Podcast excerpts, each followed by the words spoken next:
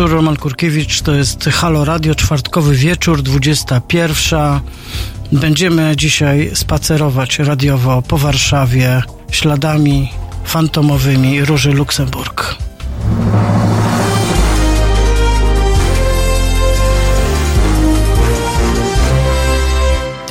Jeszcze raz wszystkich Państwa serdecznie witam w ten e, dziwny czwartkowy wieczór. Dzisiaj taki dzień brzemienny wydarzenia, ale trochę od nich uciekniemy. Cofniemy się w historii. Moją rozmówczynią i gościnią jest w programie Marta Wrublewska, przewodniczka po Warszawie, tak, warszawska. E, I też jesteś organizatorką od dwóch lat takich e, specyficznych spacerów śladem e, róży, śladami właściwie, mhm. róży Luksemburg, śladami których e, de facto nie ma. Nie ma. Te, te spacery odbywają się w okolicach 15 e, stycznia, e, ponieważ jest to rocznica zamordowania Róży e, Luksemburg w Berlinie w roku 1919. Tak. 101. rocznicę mieliśmy w tym roku, setną w zeszłym. No i tak, kiedy mówiłeś o tym, wydało mi się, że Pierwszy raz słyszałam, e, jak ktoś mówi o tym, że ja organizuję takie wydarzenia, bo po prostu nawet o tym nie myślałam w tym kontekście, że to jest jakieś cykliczne wydarzenie. E, już Raczej, jest. No tak, od drugiego już się stało cyklem. E, natomiast za pierwszym razem to była po prostu taka oddolna inicjatywa, która którą my podjęliśmy jako grupa osób znajomych, zainteresowanych jakoś tym tematem życia czasów Róży Luksemburg natomiast nie zajmujące się nią e, w żaden sposób zawodowo. E, więc to była taka oddolna inicjatywa, że słuchajcie, jest ta postać, jest setna rocznica jej śmierci.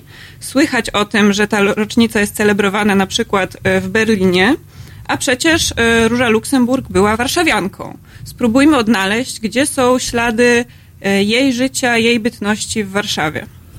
Taki był pomysł. I ta grupa osób w zeszłym roku powędrowała pierwszy raz. E, w tym roku e, częściowo inną trasą, tak? E, to się, ale Myśmy, podobną podobną. No tak jak mówisz, tych e, śladów, tych miejsc, e, nawet e, archiwalnych nie ma aż tak dużo. Zaraz sobie o tym powiemy, ale Róża Luksemburg przede wszystkim spędziła w Warszawie swoje dzieciństwo, takie lata najmłodsze, a później jeszcze 7 lat jako już, przepraszam, 7 miesięcy jako dorosła, już dojrzała kobieta, jako działaczka polityczna. Więc siłą rzeczy też charakter miasta, e, jakim jest Warszawa, sprawia, że tutaj w ogóle wszystkie ślady wymazano. E, prawda, to wszyscy mamy świadomość tego, co się stało w Warszawie e, po II wojnie światowej i no to sprawia, że te, te ślady, tak jak powiedziałeś, są wyjątkowo efemeryczne. One byłyby efemeryczne nawet z samej natury rzeczy, natomiast są takimi dodatkowo, ponieważ po prostu postać Róży jest aktywnie wymazywana z historii miasta, z historii um, powiedzmy, um, no po prostu z historii Polski, powiedziałabym. Tak, zarówno z historii politycznej, jak i z takiej historii historii, tak. jak i z historii kobiet, jak i e, z historii ważnych sporów politycznych, z historii fundamentalnych, Warszawy. historii Warszawy. No można powiedzieć, że emblematyczne jest też wymazanie jej z historii Zamościa, w którym mhm. spędziła pierwsze E, kilka lat tak, życia, trzy lata. Trzy lata. Trzy lata. Mhm.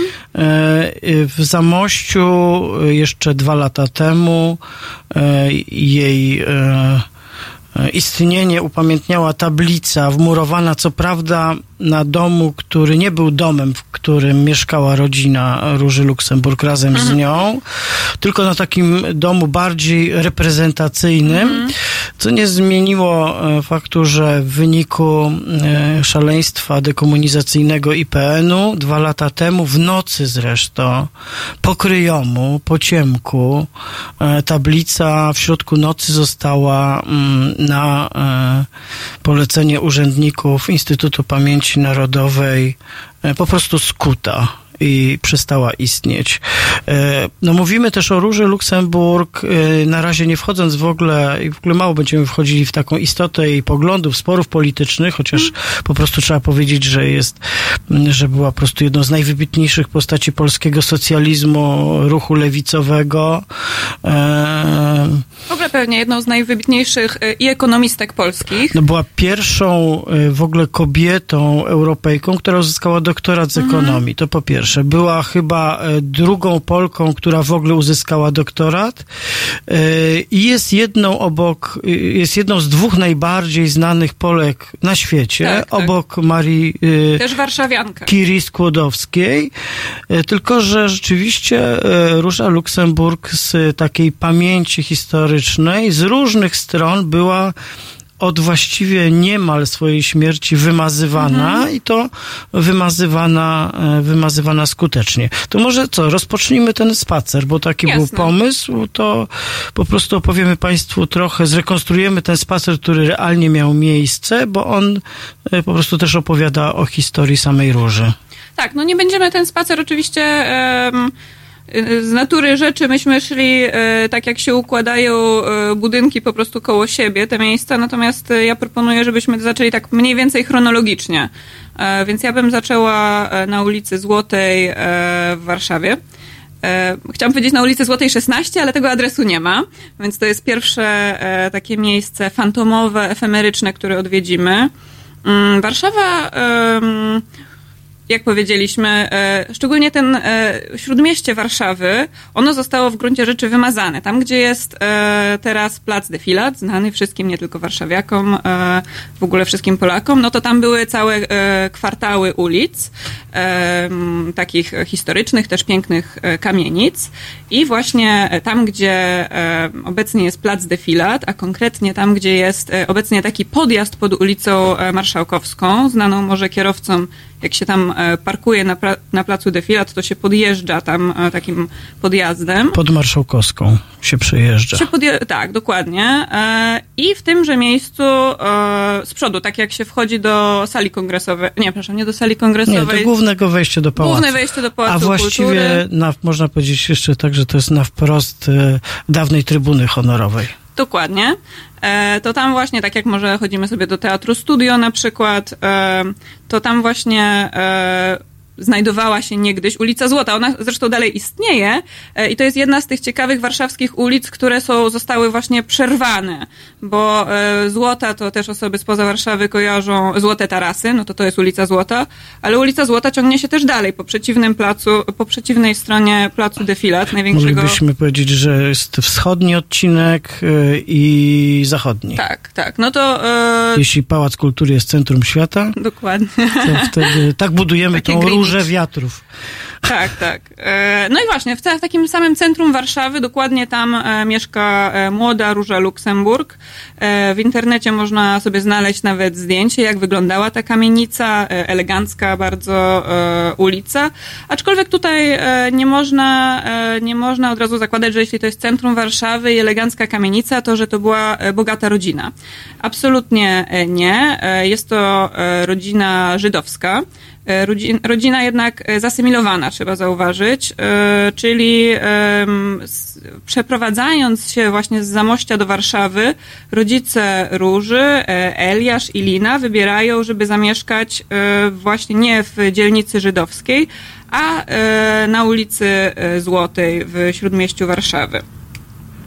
No i czym oni się zajmują? Ojciec Róży jest y, kupcem drzewnym, nieszczególnie e, zamożnym, a z czasem ta ich pozycja ekonomiczna coraz bardziej się osłabia e, ze względu na różne ekonomiczne represje wobec Żydów. No a rodzice Róży mają dzieci pięcioro. Róża jest e, najmłodszym dzieckiem e, i od początku jest takim dzieckiem hołubionym, od początku jest dzieckiem, u którego e, inne osoby zauważają błysk inteligencji, jakiś wyjątkowy talent a jednocześnie jest też dzieckiem chorowitym. Ona jako młoda dziewczynka ma coś, co my najprawdopodobniej nazwalibyśmy dysplazją stawu biodrowego, i obecnie e, dzieci wszystkie są e, badane pod tym kątem już jako noworodki. Natomiast w tamtych czasach niestety ta choroba została źle zidentyfikowana. Uznano, że to jest gruźlica kości i róże umieszczono w takim gipsie, który właściwie ją unieruchamiał. No i to jest takie pierwsze e, właśnie e, doświadczenie być może e, inności tej dziewczynki. I to jest doświadczenie, które odciśnie też piętno na jej ciele, ponieważ no, ze względu na to, że to leczenie było po prostu nieprawidłowe, ona pozostaje już do końca życia z takim, z taką, z takim widocznym, dzisiaj byśmy powiedzieli, no, niepełnosprawnością. E, no tak, bo... miała po prostu właściwie jedną nogę krótszą tak. i przez całe życie w sposób taki widoczny, no i jakby dla niej pewnie też dotkliwy kulała po prostu. Tak. Więc mamy tutaj e, już na początku e, pierwsze takie ślady inności. Ona jest Żydówką w mieście e, polskim, e, w ówczesnej okupowanej przez Rosję Warszawie. Mamy ją jako osobę z widoczną niepełnosprawnością. E, I ona do tego jest jeszcze malutka, jest, jest drobna, e, kuleje, jest widocznie inna i jest już jako mała dziewczynka dosyć bezczelna. Wiemy, że była wyjątkowo bystra, od początku interesowała się literaturą, uwielbiała pisać. Jako mała dziewczynka zaczyna pisać wierszyki, no i idzie do szkoły. Szkoły. To też, y, jak już mówimy o tych jakby skomplikowanym e, tym kształcie rodziny, no to trzeba też powiedzieć, y, żeby to też było jasne, żeby to wybrzmiało, e, była bezwyznaniowa tak chyba trzeba powiedzieć. Rodzina właściwie też była niewierząca, tak? To też nie jest do końca nie prawda, znaczy bo ona była od... dziadek Róży był w ogóle rabinem. Mhm. E, oni w Warszawie, mamy e, ślady archiwalne, które świadczą o tym, że oni należeli do synagogi e, reformowanej na ulicy Daniełowiczowskiej. Więc na pewno jest to rodzina, która ma tożsamość e, żydowską, natomiast jest to rodzina, która ma znacznie mocniejszą tożsamość polską. Tak. Oni są bardzo zaangażowani w życie kulturalne, uwielbiają literaturę. Tutaj jest bardzo obecny Mickiewicz po prostu na porządku dziennym. E, Róża z domu wynosi piękną polszczyznę też. Znaczy, bo to jest jej pierwszy język w ogóle. Tak? tak. W domu e, chyba nie mówiło się widzisz w ogóle. Widzisz chyba nie. Wiem, że ona z domu wynosi już jakieś podstawy języka niemieckiego, ale podejrzewam, że to jest bardziej kwestia tego, że e, ta rodzina ewidentnie stawia na edukację swoich dzieci. Oni nie są bogaci, e, natomiast e, bardzo intensywnie e, inwestują no, czas i jakieś zasoby finansowe no. Ale nie są też skrajnie ubodzy. Nie, absolutnie. Nie na tle Warszawy tak. ówczesnej na pewno nie, nie jest to rodzina uboga. Są taką niższą klasą średnią, moglibyśmy powiedzieć. Tak, tak? tak? Coś takiego, no właśnie. Czyli w ogóle jest ten polski, zresztą polski jest ważny w tej opowieści i edukacyjnej, i politycznej, bo ona z tego co wiem z zachowanych listów, z różnych jej świadectw E, do języka polskiego była przywiązana, używała go zawsze, najlepiej się w nim czuła pisząc, mhm. chociaż pisała dobrze w Kil, władała bardzo dobrze kilkoma językami, bo to był i rosyjski, i niemiecki, i francuski, na pewno angielski w takim sensie komunikatywnym. Ona nie, ona spędziła czas w Londynie też, tak. więc po angielsku na pewno mówiła też e, tak. dobrze. Natomiast yy, widać też po tekstach, Ale, które mój można drogi, to nie wszystko. Ona nie wszystko. w szkole uczy się łaciny i greki. No tak, jak to w szkole takiej, jak to wówczas, oczywiście. No, no więc jest to osoba e, już w młodym wieku, już opuszczając, zaraz sobie opowiemy o czasach gimnazjalnych, ale ona opuszczając gimnazjum jest osobą już bardzo dobrze wykształconą tak naprawdę. Z takim solidnym, e, humanistycznym wykształceniem. Mhm.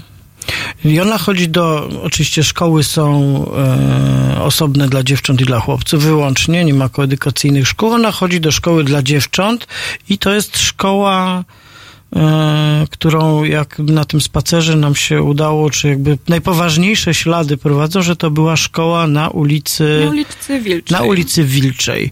W, w miejscu, w którym mm, no dzisiaj stoi budynek, który najpewniej jest tą szkołą po prostu. Tak, no on się niczym absolutnie nie wyróżnia, natomiast... Ym... To jest tuż przy Marszałkowskiej właściwie. Tak, to jest ulica e, Wilcza 42. Dwa. Mm, no i tak, i są tutaj znowu efemeryczność e, historii Róży Luksemburg. E, my nie mamy takich do końca jednoznacznych danych, gdzie ta szkoła się znajdowała, a może one są gdzieś, a jeszcze nie zostały do końca odkryte. Natomiast wiemy, że tam była szkoła i niektóre źródła wskazują, że właśnie na Wilczej Róża uczęszczała do gimnazjum. No i cóż, możemy przyjąć, że to jest tam, choćby dlatego, że Wilcza to jest e, zachowana ulica e, warszawska, gdzie rzeczywiście jakby ta, w tym obszarze ta siatka ulic e, się zachowała, tam wciąż stoją e, też różne eleganckie e, kamienice.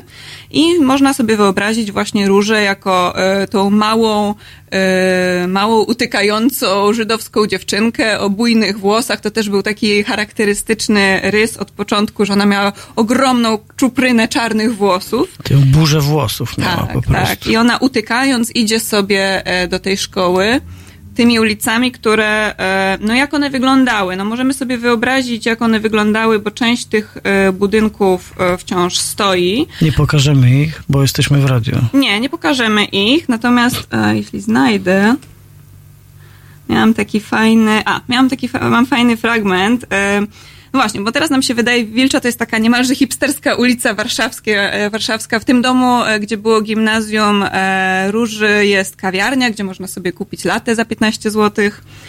A tymczasem Wilcza była taką jednocześnie, jednocześnie tam były ładne kamienice i mieszkali tam bogaci ludzie, a jednocześnie tam też widać było biedę po prostu, już na ulicy. No i mam taki fragment. Wilcza, podobnie jak i sąsiednie ulice, nie zawsze zachwycała. Przed ponad stu laty dla rzeźbiarza Stanisława Ostrowskiego była ona szczytem upadku dobrego smaku i symbolem urbanistycznej katastrofy. Pisał tak. Pokolenie wychowane na kruczych, chorzych i wilczych ulicach musi być kalekim, czegoś pozbawionym, obdartym z poczucia piękna. Dlatego dziś nie wystarczy już postawić w stan oskarżenia budowniczych Warszawy, Wilczej, Kruczej itp. ulicy, bowiem cała ta część społeczeństwa, która się na tych ulicach wyhodowała, myśli tak samo, wspólnie kruczo, o pięknie, którego nie rozumie. Mhm. Krótko mówiąc, Róża już jako młoda dziewczynka e, styka się z dużymi takimi, myśmy, powiedzielibyśmy dzisiaj, e, różnicami społecznymi, różnicami klasowymi. Z jednej strony widzi e, no, elegancką Warszawę, e, Warszawę ludzi bogatych, bogatych kupców, a z drugiej strony widzi skrajną biedę. Mm, ona też jest szybko, szybko bardzo zauważa, zaczyna śledzić losy polityczne Polski. Mm, no i możemy sobie powiedzieć, oni jako Żydzi na pewno e, doświadczali dyskryminacji. E, w 1880 jest, odbywają, mają miejsce takie mm, no, pogromy tak naprawdę ludności żydowskiej mm, w całym, w całej Rosji carskiej. Mm, no i e, jak wiemy, e, istnieje, powstaje ruch e, socjalistyczny i te osoby, socjaliści są aktywnie ścigani przez władze carskie. Mm, powiemy sobie teraz już? Nie, teraz zrobimy chyba, jak to się mówi, muzyczną interludę i po niej za chwilę wrócimy do, naszej, do naszego spaceru. Okay. Dobrze? Co, Dajdo będzie śpiewała? No to będzie śpiewała Dajdo, proszę bardzo.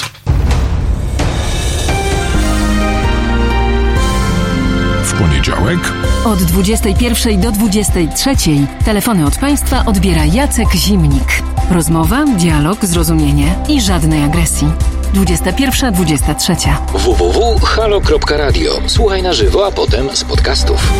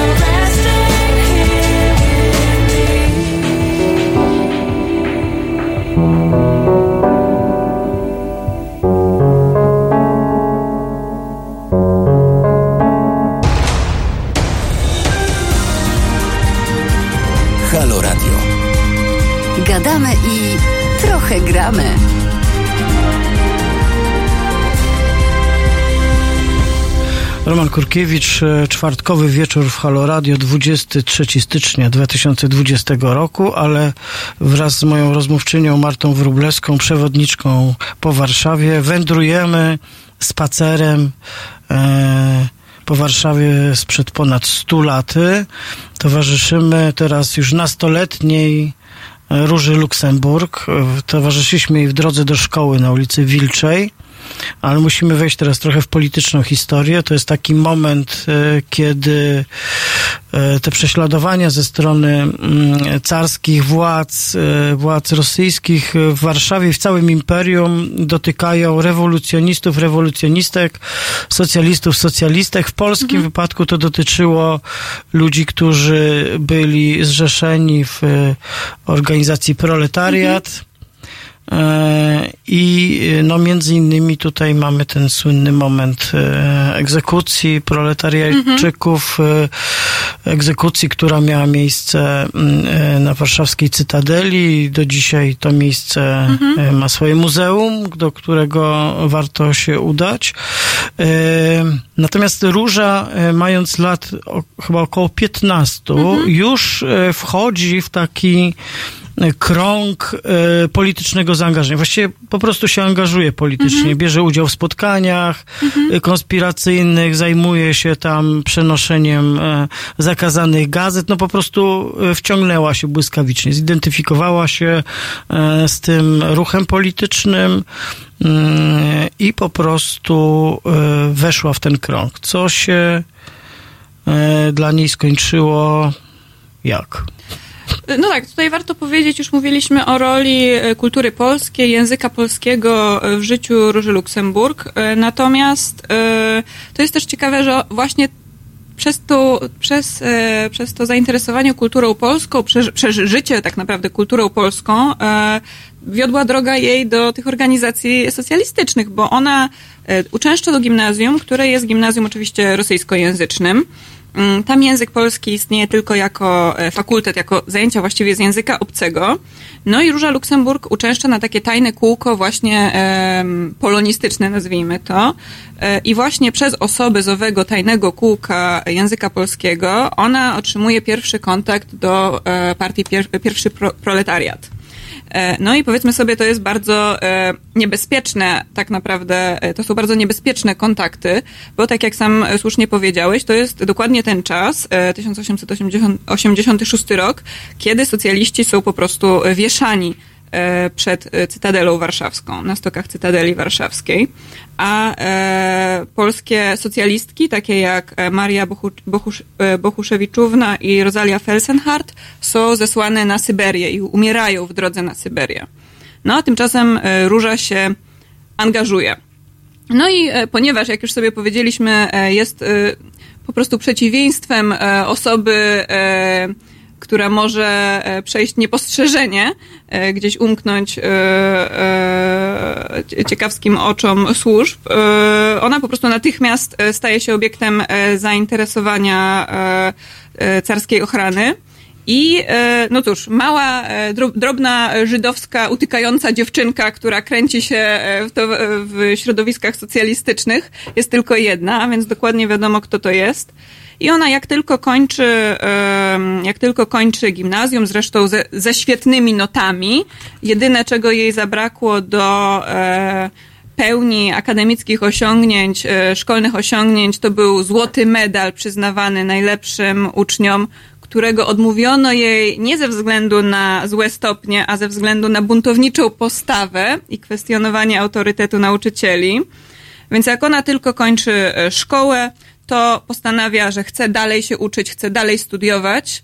E, no i w Polsce, a raczej w e, carskiej Rosji w ogóle jest to niemożliwe. Uniwersytety nie przyjmują kobiet, ale jest taki kraj e, bardziej liberalny w Europie, gdzie owszem kobiety mogą studiować. Jest to Szwajcaria. No i właśnie Róża Luksemburg a właściwie należałoby powiedzieć jeszcze wówczas Rosalia Luksemburg, bo e, pod takim imieniem ona jest zapisana do rejestrów e, szkoły i do rejestru uniwersytetu, więc Róża Luksemburg postanawia wyjechać. Więc to są te dwa czynniki. Jedno, że Prawdopodobnie ona już e, wówczas, wówczas już jej groziło aresztowanie. A drugi czynnik jest taki, że po prostu ona chce się kształcić, chce zostać botanikiem. Tak. I ona wyjeżdża właśnie z takim planem do Zurichu, zna dobrze już y, co najmniej dwa języki obce, właściwie więcej, bo jeszcze zna rosyjski, mhm. y, tak, zna niemiecki, zna francuski mhm. i po prostu wyjeżdża studiować. Wyjeżdża studiować, y, no ale jest niespokojnym duchem, tak można powiedzieć. Mhm. I, I ta botanika po pierwsze też jej nie wystarcza do końca. Zurich w ogóle jest też takim tak naprawdę takim miastem rewolucyjnym bardzo, mhm. bo e, w, w, tam w jednym czasie bardzo różne dziwne osoby przebywały. Mhm. Co prawda Lenin przebywał tam chyba trochę później, ale, ale też spędził sporo czasu w Zurichu. E, ale nie będziemy mówić o Leninie na razie przynajmniej, tylko o tych jej studiach. Ona je po prostu mhm. rozszerzyła na kilka dodatkowych kierunków. Zaczęła studiować tak. prawo, zaczęła studiować filozofię. Mhm. E, y, no i... Historię i ekonomię. Tak, tak. Historię i ekonomię i właściwie ta ekonomia e, najbardziej ją uwiodła. No i Róża Luksemburg po prostu doszła tam, no, udało jej się obronić doktora. To bo jakby tak. mówię, to, to jest ważna informacja. Jest pierwsza kobieta, która która właściwie w Europie chyba, mhm. która e, otrzymała e, doktorat z ekonomii. Swój doktorat napisała zresztą o rozwoju przemysłu w tak. Polsce. Analizowała go z różnych, z różnych stron, ale tak naprawdę jakby w też takim kontekście zależności rozwoju tego polskiego przemysłu polskiego, mhm. chociaż nie było Polski, tak. Mhm. W zależności od funkcjonowania po prostu całego imperium rosyjskiego i jakby budowania tych zależności. No i tak, y, ale też nie straciła tych zainteresowań e, politycznych. No, absolutnie nie. Ona e, w Curychu e, bardzo aktywnie angażuje się właśnie tak w to, jak mówiłeś, wspomniane środowisko, to są głównie imigranci z różnych krajów. No i powstaje tam taki krąg socjalistów. Róża się w niego rzuca, no i tam poznaje właśnie, można powiedzieć, mężczyznę swojego życia, Leona Jogi Hesa. E, Litwina, e, który stanie się jej e, partnerem intelektualnym, ale też jej partnerem życiowym. Przez około 20 lat oni są takim de facto małżeństwem, chociaż tak naprawdę Róża Luksemburg wychodzi za kogoś innego, za takiego niemieckiego anarchistę po to, żeby zdobyć niemiecki paszport po prostu. No więc tutaj jest ta historia romansu. E, no i tak, żeby e, tutaj niestety przeskoczymy cały fragment. Róża w Curychu, Róża Ciach, w Paryżu, już jesteśmy z Róża w Berlinie. W e, dokładnie, więc tutaj e, przez te, e, ile to mamy, e, zaraz zobaczmy, no przez te kilka lat, które Warszawa, które, które Róża spędza poza Warszawą, ona się rozwija właśnie jako intelektualistka, jako badaczka, jako ekonomistka i też jako polityk bardzo, bardzo, bardzo aktywna polityczka e, na, na scenie właśnie europejskiego socjalizmu. E, no i mm, wraca do Warszawy e, dopiero w 1905 roku. Znaczy, w, w, chce przyjechać jak najszybciej, bo wie, że trwa rewolucja tak. w Polsce. Łódź, Warszawa to są te centra rewolucyjne. Róża bardzo chce być obecna podczas tych wydarzeń, zarówno żeby zobaczyć, co się dzieje, jak i po prostu wziąć w nich udział, ale udaje jej się dotrzeć dopiero w grudniu. Tak, o, to jest chyba bodajże 30 grudnia, e, kiedy ona e, przybywa do Warszawy. Nie mogła już wtedy e, przybyć do Warszawy pod własnym nazwiskiem, ponieważ już oczywiście stała się, już jest bardzo rozpoznawaną postacią ruchu socjalistycznego. Wcześniej jeszcze do Warszawy przybywa właśnie Leo Jogiches. E, I e, Leo e, bardzo szybko zaczyna się spotykać z rodzeństwem Róży Luksemburg, no bo tutaj właśnie jest ta rodzinna, to, to jest jej rodzinne miasto po prostu i jej rodzina wciąż tutaj żyje, jej bracia prowadzą tutaj swoje interesy, jej siostra jest nauczycielką języków obcych, no i oni, oni nie są aż tak polityczni jak Róża Luksemburg, natomiast jak ich siostra, natomiast Natomiast y, to jest też ciekawe, że dlaczego ja mówię o tym, że oni się spotykają? No bo to nie jest wcale oczywiste, że ktoś się chce spotykać e, z poszukiwanym socjalistą, prawda, rewolucjonistą. Jest to dosyć niebezpieczne, wydawałoby się. No tak. W 905, w końcu 905 roku wraca i właściwie po trzech miesiącach zostaje, zostaje aresztowana. Przechodzi przez kilka więzień warszawskich, bo przez Pawiak. E, Najpierw, e, najpierw ona trafia do ratusza. Tam- piwnic, w piwnicach w ratuszu, czyli w, dzisiaj, to, dzisiaj to jest plac teatralny, jakby zrekonstruowany budynek Tak, tak, tak. tam e, kilkanaście lat temu, e, natomiast no 20, ponad 20 lat temu już. Ale To jest w ogóle, może, może wróćmy do tego, jak, jak doszło do tego aresztowania, bo to też jest ciekawa historia. Mm, Tak jak powiedziałeś, Róża i e, Leon przyjeżdżają tutaj, żeby organizować e, rewolucję tak naprawdę w Warszawie. E, Działają na rzecz sprawy robotniczej. Róża bardzo dużo pisze, rzu- rzuca się właśnie w taki wir działalności społecznej i politycznej. I oni już tak naprawdę w marcu się szykują, żeby tę Warszawę opuścić. I właśnie jakby poniekąd w, przede, w, na przede, w przededniu swojego wyjazdu zostają aresztowani. Zostają aresztowani e, i tu jest kolejny warszawski adres. e, Poniekąd efemeryczny. E, Mamy Plac Dąbrowskiego. Tak, dzisiejszy Plac Dąbrowskiego, kiedyś Plac Wówczas Zielony. Plac Zielony, Plac tak. Zielony, zresztą gdybyście Państwo dotarli do e, fotografii, które można znaleźć zarówno na pocztówkach, na pewno w internecie też, no to ta nazwa nie była mm, e, bezpodstawna, po prostu ten plac był wypełniony drzewami. Cały był zalesiony To właściwie. jest w ogóle inna historia, Roman, jak e, sobie oglądasz zdjęcia, co myśmy robili na tym spacerze. Tak. Oglądaliśmy sobie zdjęcie, jak to wyglądało, jak, jak wyglądała Warszawa, którą mogła Róża Luksemburg oglądać. To te place niby tak sa- tam samo się znajdujące, tak samo się nazywające, wyglądają zupełnie inaczej. To, to był właściwie park, nie? Plac Taki- teatralny, o którym powiedziałeś teraz, e, on też, jeżeli znajdziesz sobie pocztówkę, tam też był las. Tak. Tam był piękny park. No teraz mamy tam piękny parking. No, parking jest ważny. Wiesz, w drugiej części dzisiejszego spotkania będziemy rozmawiali o parkingach, drzewach w O, Warszawie i, i tym, co się dzieje. I, I że ta Warszawa była rzeczywiście też piękna, nie tyle, y, były te enklawy bogatych domów, ale rzeczywiście ta zieleń jest uderzająca. No w każdym na tym placu zielonym Był wówczas hotel. był hotel, w którym Oni rezydowali, to Tak. była taka ich baza, z której prowadzili e, swoją działalność.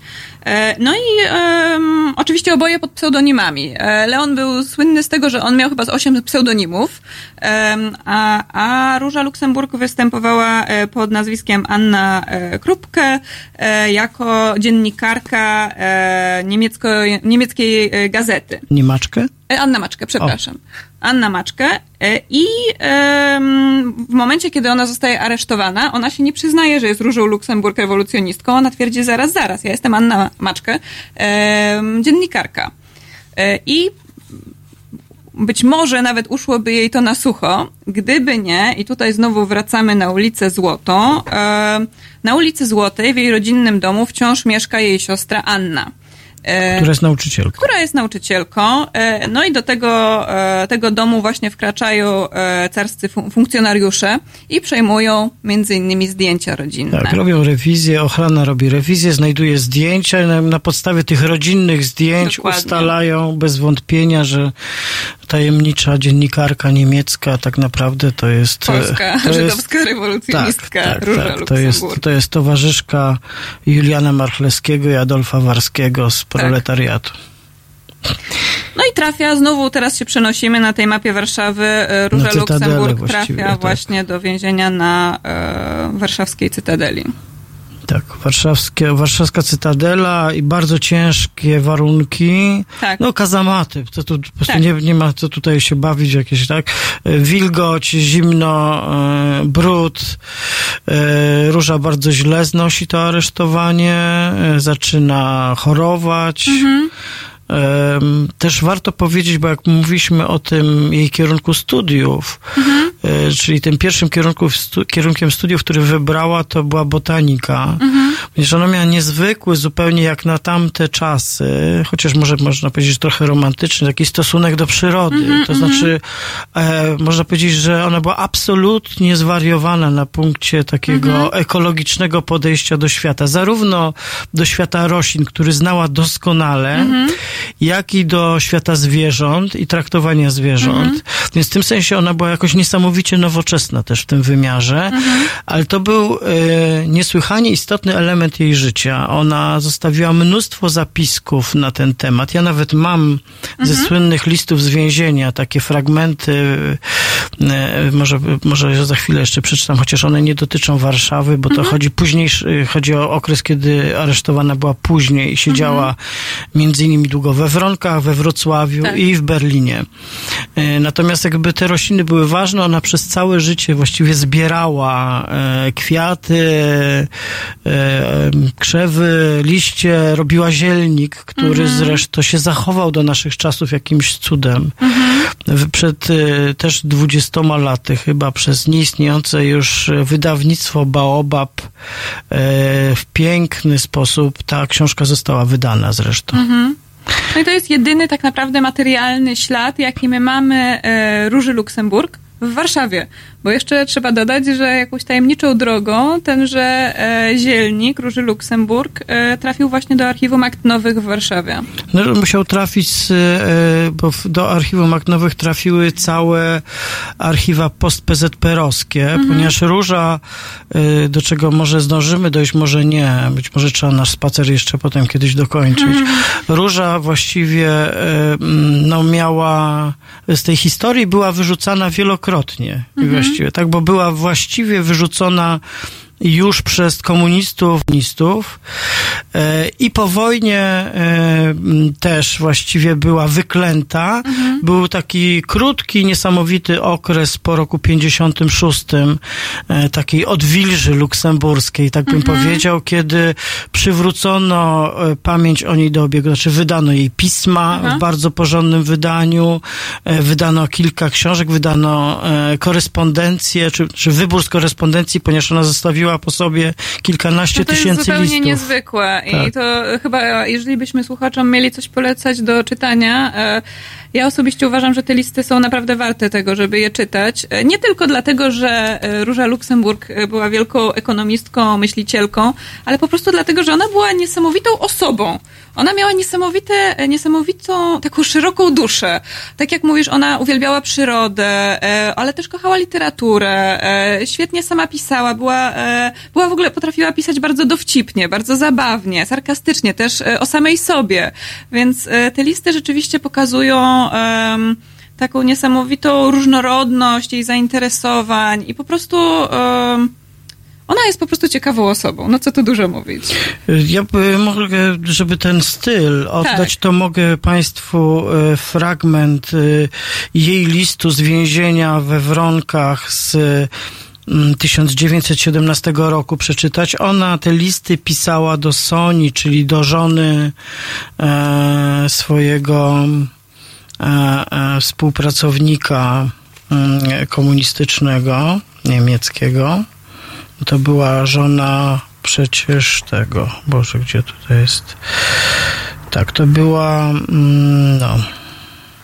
Ona miała kilka takich... To była e, żona po prostu Karola Lipknechta. A, okej, bo ona miała tak, kilka tak, takich ona miała tak, ale, ale Mhm. chodzi o to, że z, z tych listów do Soni, która była młodsza od Lipnechna, młodsza też od Mhm. Róży, tu się wytworzyła taka, taki rodzaj przyjaźni, trochę matczynej Aha. przyjaźni. Róża Luksemburg nie miała swoich dzieci, chociaż e, czasem o tym mówiła. I do tej Soni Mhm, pisała listy. E, z czasem z tych listów zrobiono taki mały kanoniczny wybór, który jest nazywany listami z więzienia. Mhm. Okej. I właśnie z- taki fragment takiego listu przeczytam. Soniusiu, czy pani wie, gdzie jestem, gdzie piszę do pani ten list? W ogrodzie. Wyciągnęłam sobie mały stolik, siedzę teraz ukryta wśród zielonych krzewów. Na prawo ode mnie żółta poprze- porzeczka ozdobna, która pachnie goździkami. Na lewo krzak ligustru, nade mną klon i młody, smukły kasztan podają sobie swe szerokie zielone dłonie, a przede mną szeleści powoli swoimi białymi liśćmi duża, poważna i łagodna biała topola. Na papierze, na którym piszę, tańczą słabe cienie liści z jasnymi obwarzankami światła słonecznego, a z mokrego od deszczu listowia od czasu do czasu spada mi kropla na twarz i ręce. W kaplicy więziennej odprawiają msze, przytłumiona gra na organach dochodzi niewyraźnie, zagłuszana szelestem liści i dźwięcznym chórem ptaków, które dzisiaj wszystkie są wesołe. Z dala woła kukułka. Jakże jest pięknie, jakże jestem szczęśliwa. To jest, przypomnę, to jest, to jest, to jest list więzienia, tak. Jest jeszcze drugi taki fragment, gdzie ona e, Soni rozkazuje, coś mówi tak, musi pani pójść dla mnie koniecznie do ogrodu botanicznego, aby mi dokładnie o czymś donieść. E, Tej wiosny dzieje się mianowicie coś osobliwego. Wszystkie ptaki przyleciały o miesiąc czy półtora miesiąca za wcześnie. Słowik był tu już 10 marca. Krętogłów, który przylatuje dopiero w końcu kwietnia, śmiał się już 15 marca, a nawet wilga, zwana ptakiem zielonych świątek i nie przylatująca nigdy przed majem, śpiewa już tu od tygodnia o świcie przed wschodem słońca. Więc jakby to widać też w tym, jak ona mówi, jak się zna e, na tym świecie tak, przyrody. no ona, on się, ona, ważny. ona miała Tak. zostać botanikiem, więc Tak. absolutnie się znała. Em, Jest takie jedno z takich znanych e, powiedzeń. E, W ogóle Róża też e, dlatego, dlatego była tak wpływowa e, jako myślicielka, jako mówczyni, taka niesamowicie charyzmatyczna i w swoich czasach naprawdę, naprawdę się jej bano, ponieważ to, co ona powiedziała, to zapadało ludziom w pamięć. A zapadało w pamięć dlatego, że ona była mistrzynią takich bonmotów. Oprócz tego, że potrafiła pisać, tak jak ty pokazałeś, właśnie taką długą, piękną frazą, to potrafiła powiedzieć też tak bardzo dosadnie i skrótowo. No i jedno z jej słynnych powiedzeń to, no ono chyba tak obrazuje dokładnie jej, em, no, jej, jej podejście, to, tą równowagę między właśnie kwestią e, przyroda, a przyroda, ku- kultura, a natura, powiedzmy. Em, Mianowicie, kiedy em, kiedyś została zagadnięta właśnie o e, problem e, Żydów, e, o problemy ludności żydowskiej, ona powiedziała, że w moim sercu sprawa żydowska nie ma szczególnego e, miejsca. E, Ponieważ e, ja, ja się czuję w domu wszędzie tam, gdzie są e, drzewa, kwiaty, ptaki i gdzie są ludzkie łzy. No i to taki po- pokazuje jej uniwersalne podejście naprawdę em, do tego. Ona rzeczywiście postrzegała świat jako całość, czyli tu jest zarówno miejsce na to, żeby się i zachwycić przyrodą, i też się za, zadumać nad tym, co się dzieje. To jest właśnie, tak jak mówisz, e, takie bardzo wczesne podejście ekologiczne, bo ona też ma, na przykład się martwi, gdzie przyroda jest niszczona. E, Ona też takie ma taki namysł teoretyczny, ekonomiczny nad tym, e, co kapitalizm robi z przyrodą. No tak. Yy, mm, zróbmy tak, że teraz jeszcze przez chwilę posłuchamy muzyki White Town e, i wracamy do naszego spaceru z Różą Luksemburg po fantomowych miejscach znikających w Warszawie, o których na szczęście niektóre osoby, jak Marta Wróblewska, pamiętają, że były i przywracają je do takiej opowieści i do naszej pamięci. Halo Radio. Halo Radio, Rafał Sonik, medium obywatelskie. To bardzo ważne, abyśmy w budowaniu społeczeństwa obywatelskiego posługiwali się mediami społecznymi, ponieważ nie są pod żadnym trudnym albo niejasnym wpływem. Są po prostu nami. www.halo.radio ukośnik SOS.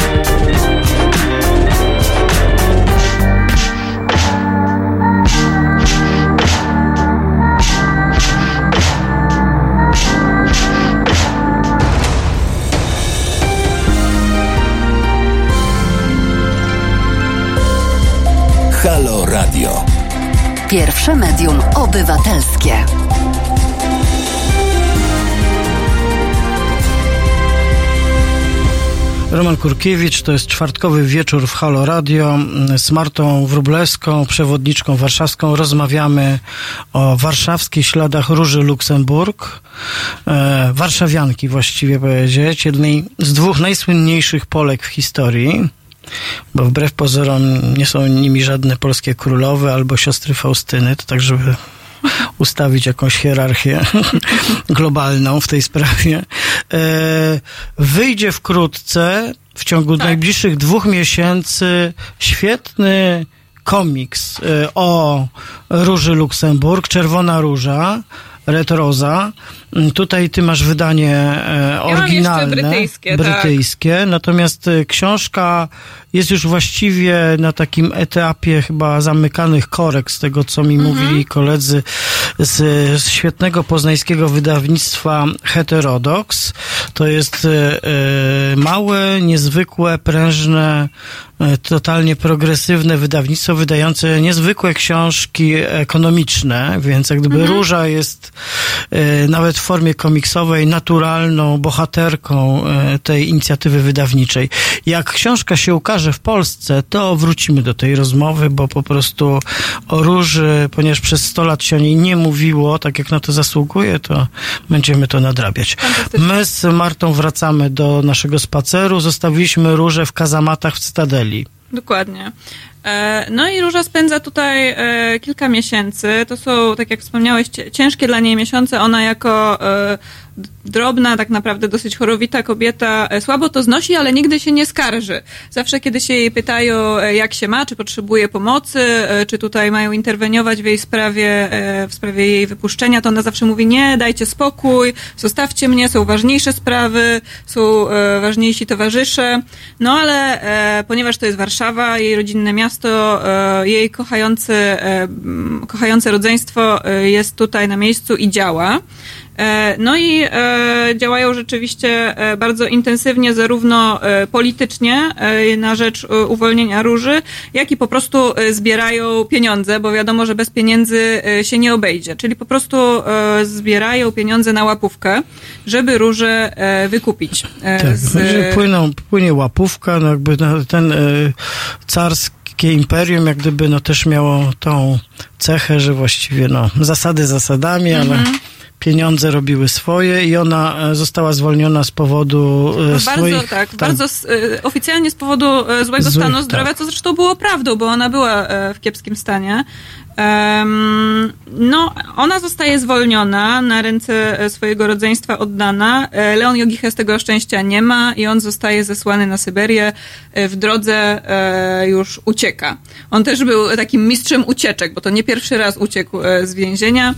E, No i tutaj wa- warto o tym wspomnieć, no bo powiedzieliśmy sobie e, wcześniej, że e, wykształcenie, które Róża odebrała w Warszawie, jej dom rodzinny, a także to, co po prostu obserwowała w życiu politycznym Warszawy, wpłynęło na jej wybory życiowe, wpłynęło na jej ukształtowało tak naprawdę na całe życie jej wrażliwość i ją ukierunkowało.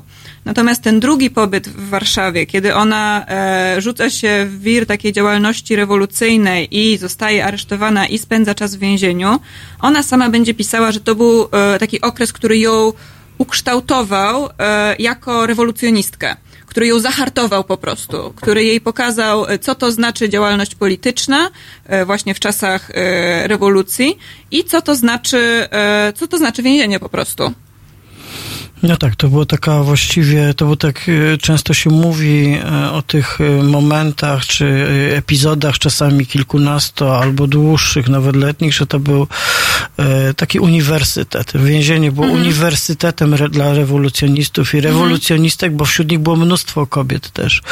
Róża Luksemburg, co prawda, się absolutnie wyróżniała, ponieważ ona była w absolutnej intelektualnej czołówce. Żeby nie powiedzieć, że w ogóle była liderką od pewnego momentu, po śmierci Waryńskiego, e, e, to właściwie była jedna z najważniejszych postaci polskiego e, socjalizmu, czy tych formacji lewicowych. Ona sama zakładała SDKP i L Z, później. Le- z Leonem razem. Z Leonem, z Mhm. Julianem Marchlewskim, z Tak, Adolfem tak, tak. Warskim. To był też moment, kiedy ona wchodziła w taki fundamentalny spór z Józefem Piłsudskim. Mhm. E, y, właściwie spór, który kosztował ją tą niepamięć, którą, z której próbujemy No ją tak, teraz tak. wyrwać, tak? Bo jakby są takie tezy, że właściwie tym, że użyję terminologii z innego świata pojęciowego, że największym jej politycznym grzechem był jej tak zwany stosunek do niepodległości Polski. Otóż y, Róża Luksemburg y, y, uważała, że rewolucja światowa jest priorytetem, że, mm, że ona nie była e, antynacjonalistyczna, bo ona też nie patrzyła na to jako na nacjonalizm, tylko że uważała, że dążenia narodowe źle przysłużą się Europie, a w szczególności e, będą e, kontrproduktywne dla robotników i ich sytuacji i dla po prostu klasy pracującej, że, że państwa narodowe nie rozwiążą tych problemów. Prawdę mówiąc, jak patrzymy dzisiaj po stu latach na historię Europy w XX wieku, to możemy powiedzieć, że to Róża miała rację. No ona, była, ona była na pewno, można powiedzieć, uniwersalistką, w tym sensie, że e, ona myślała w kategoriach, nie myślała w kategoriach narodowych w ogóle. Tak jak ja, ten cytat, który wcześniej e, przytoczyłam o sprawie żydowskiej, pokazuje, że ona e, jakby, no, miała świadomość oczywiście swojego pochodzenia, bo to pochodzenie było wypisane na jej twarzy, tak? Ona rzeczywiście miała urodę taką bardzo żydowską i e, to, to jej ta tożsamość jako imigrantki, e, Polki, Żydówki, e, kobiety e, i jeszcze osoby niepełnosprawnej jej na każdym kroku towarzyszyła.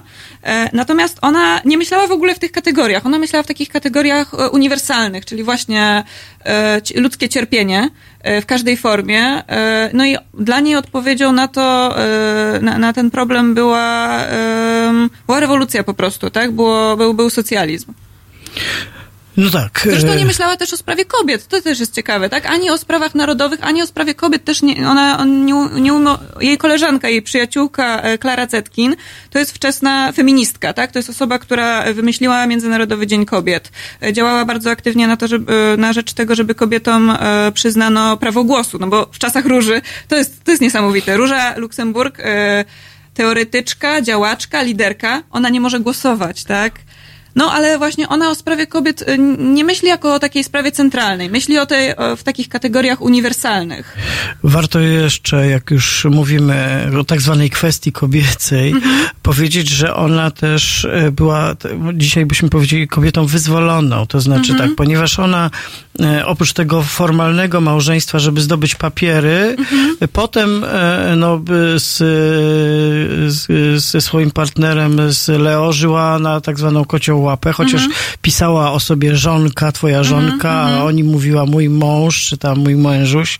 Natomiast e, e, no jakby wiązała się z różnymi mężczyznami. Była osobą, która się zakochuje. Tak. No najsłynniejszy właściwie taka, taka love story rewolucyjna to jest jej romans płomienny z synem swojej przyjaciółki Klary Zetkin, z Tak. Kostią, który był młodszy od niej o kilkanaście 14 lat, 14 dokładnie, tak. lat. Więc to było też Na coś... tamte czasy jeszcze, tak? Tak, tak więc, więc ona wywracała na nicę w ogóle takie Tak. wyobrażenie o tym, jakie jest miejsce kobiety w życiu Mhm. politycznym i społecznym. E, Ona potem jest uwięziona, e, zostaje uwięziona po raz kolejny, e, już odsiaduje dłuższe wyroki, siedzi we Wronkach, we Mhm. Wrocławiu i siedzi w Berlinie w więzieniu, tak? E, Nie wiem. Tak, wydaje mi się, że Wrocław to Berlinie jest, też. Wrocław to jest takie, e, ona tam w czasie pierwszej wojny światowej Tak, spędza tak, chyba tak. kilka lat. No jest y, jeszcze, żeby dorzucić do tej opowieści o niej, o takiej atrakcyjności, którą dzisiaj wyciągamy, była absolutną przeciwniczką militaryzmu i wojny. Mhm. Na kilka miesięcy przed wybuchem I wojny światowej pisała, że to będzie największe nieszczęście, jeśli się wydarzy i że wszelkimi siłami należy do tego nie dopuścić. Mhm. I była po prostu e, całą sobą przekonana do tego, żeby, żeby nigdy na wojnę się nie godzić. E, No i znowu można No powiedzieć, to była znowu miała konsekwencja rację. jej poglądów tych e, uniwersalistycznych, tak? No, czyli ona uważała, że to jest imperialistyczna wojna, e, w której, w której robotnicy, no bo, no bo przecież to na frontach nie ginęli arystokraci, tylko robotnicy, są wysyłani przeciwko innym robotnikom i tak naprawdę oni mają wspólne interesy, powinni sobie zdać z tego sprawę. E, No i, rzeczywiście ona to przeżywała bardzo, e, bardzo też emocjonalnie. To nie był tylko taki wywód teoretyczny. Ona e, razem z Luizą Kautsky, żoną też działacza socjalistycznego, w dniu, kiedy SPD przy, godzi się jakby na przyznanie tych kredytów wojennych, one kontemplują samobójstwo. Tak? To jest dla nich niewyobrażalna tragedia po prostu to, co się dzieje. I że, i że ich partia to wspiera, tak? To, to o to chodzi. Tak, no i teraz, ponieważ musimy zmierzać do końca naszego spaceru, Warszawa e, z tymi fantomowymi miejscami okazała się zbyt obszernym tematem, e, no to trzeba powiedzieć jeszcze krótko chyba o, byłaś, e, obserwowała uważnie rewolucję rosyjską, znała Lenina, krytykowała go zresztą za, głównie za stosowanie przemocy.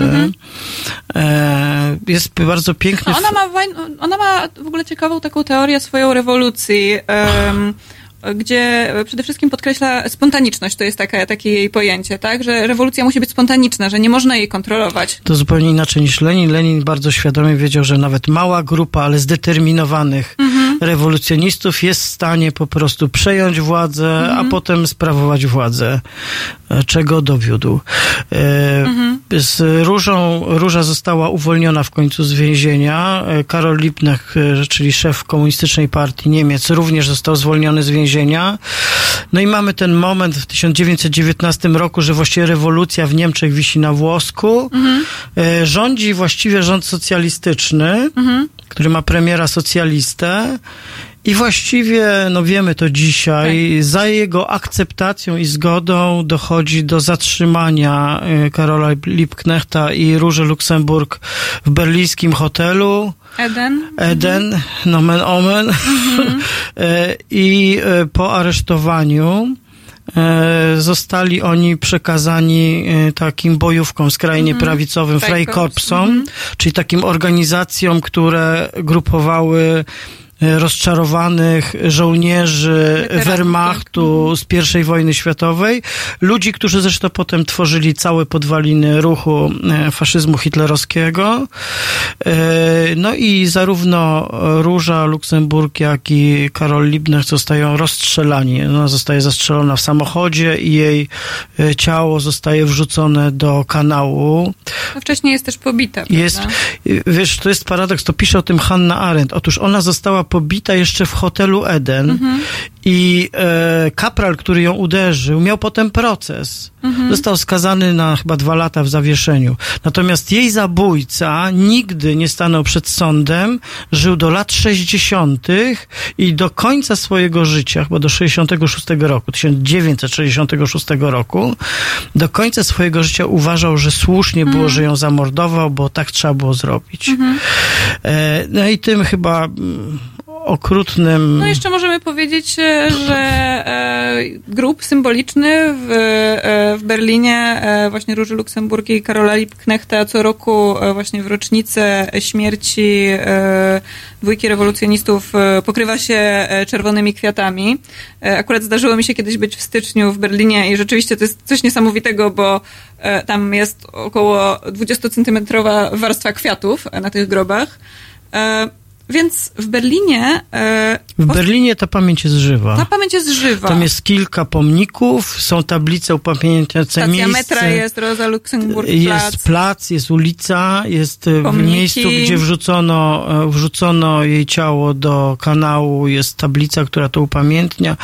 Wiesz, ja myślę, że jak ukaże się ten komiks e, po polsku, a autorka jeszcze... Mhm. Kate Evans. Kate- W ogóle wspaniała, wspaniała też autorka. To jest, Tak jest. Może innym razem opowiemy w szczegółach, ale krótko mówiąc, to jest naprawdę świetna książka. Tak jest, świetna książka. Wrócimy do opowieści o Róży Luksemburg, jak się ten komiks ukaże.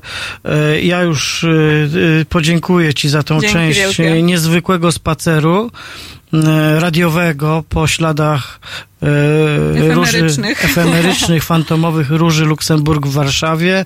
E, Marta Wróblewska, przewodniczka warszawska, była i organizatorka spaceru śladami Róży Luksemburg, była moją rozmówczynią w tej części programu. Teraz posłuchamy, e, no tak, The Police, no niech będzie. no, właściwie tak, Różę zamordowała policja razem z bojówkami prawicowymi, posłuchamy zatem The Cóż za Police. ironia. Marto, bardzo Ci dziękuję i do usłyszenia i zobaczenia. Dzięki.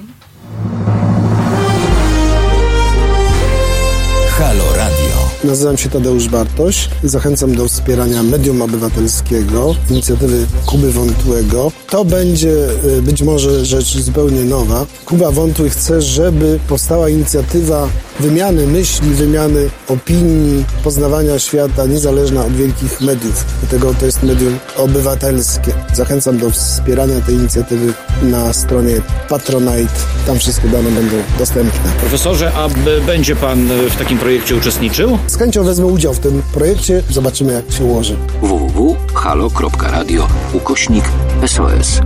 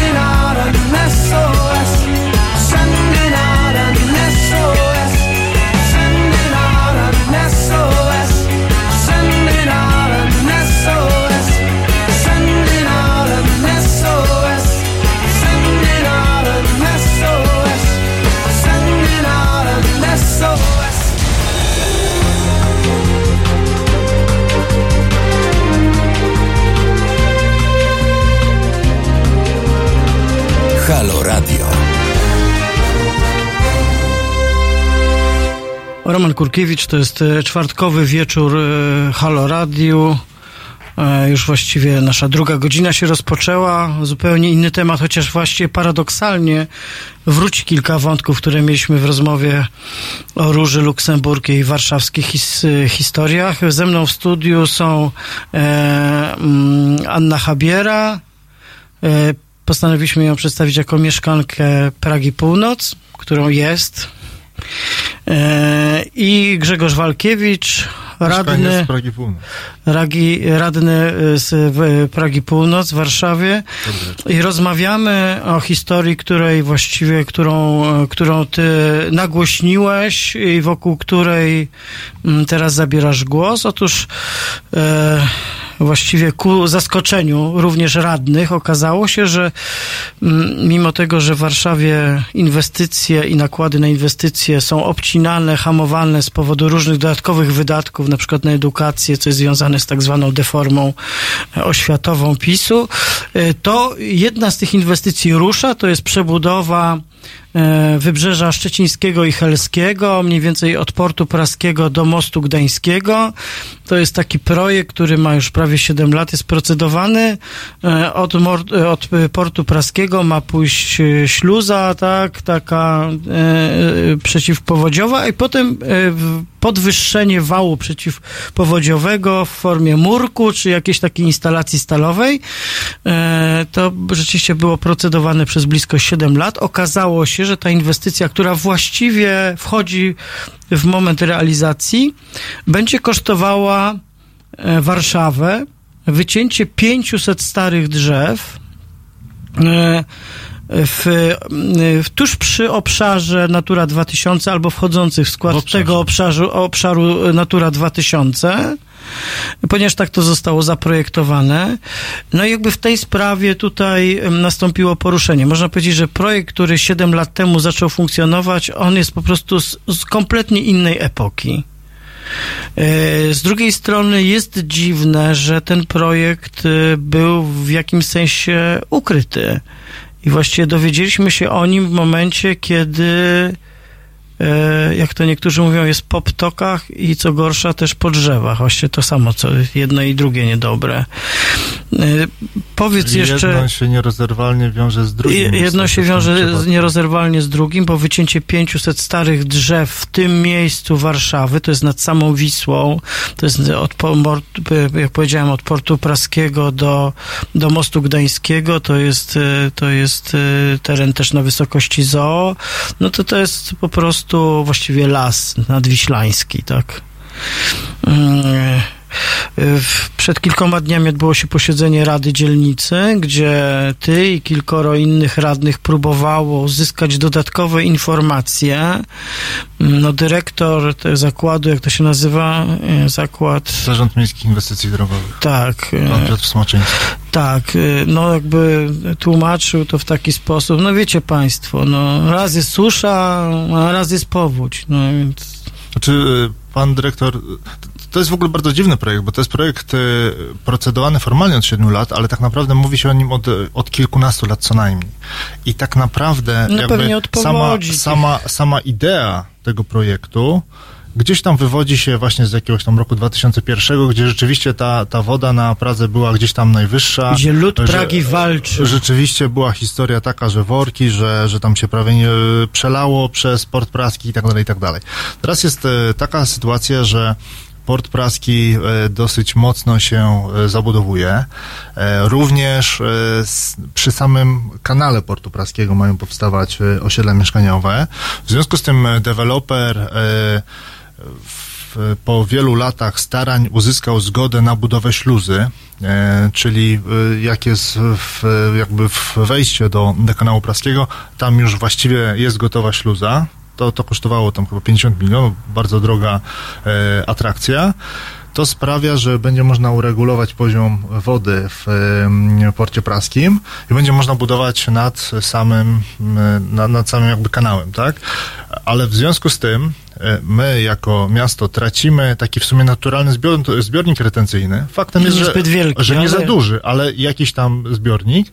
No ale w związku z tym, że powstała ta śluza, no to y, jakby pojawiła się taka y, koncepcja, żeby w ciągu dalszym pobudować od tej śluzy wał przeciwpowodziowy y, na wysoko, na długości tam to jest y, ponad 2 kilometry.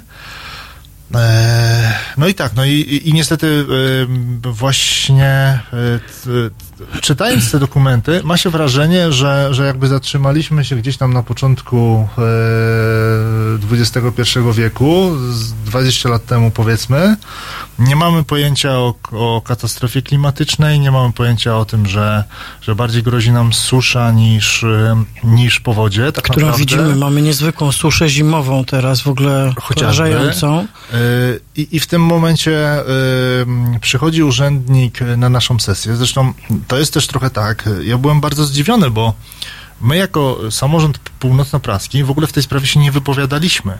To, że ten punkt został wprowadzony, to tylko dlatego, że ja o to poprosiłem, a pan przewodniczący dla odmiany zechciał mojej prośby wysłuchać i wprowadził ten punkt do porządku obrad. Jestem radnym niezależnym, więc powiedzmy, że tam mm, stosunkowo wiele ode mnie nie zależy, no ale, ale, ale w, ty, w tym wypadku się udało. E, Przyszedł, e, bo to mnie nie zniechęca jakby e, ta, ta okoliczność. Przyszedł pan zastępca dyrektora z MIDU, no i właściwie na większość pytań on po prostu nie wiedział. W momencie, kiedy zapytałem, no dobrze, panie dyrektorze, chcecie wyciąć 500 drzew, to niech pan powie, jakie to będą drzewa. Gatunek, obwód, wiem, wiek, cokolwiek. Pan dyrektor powiedział, że nie wie. No to zapytałem, czy, czy ma inwentaryzację. No, gdzieś tam jest, no, on może nam ją przedstawić. Punkt się nazywa Informacja na temat planowanej inwestycji, tak? Y, I, I właściwie każde kolejne pytanie. To dyrektor czuł się dość pewnie, ponieważ miał przekonanie, że wszystkie pieczątki już są przybite, Tak.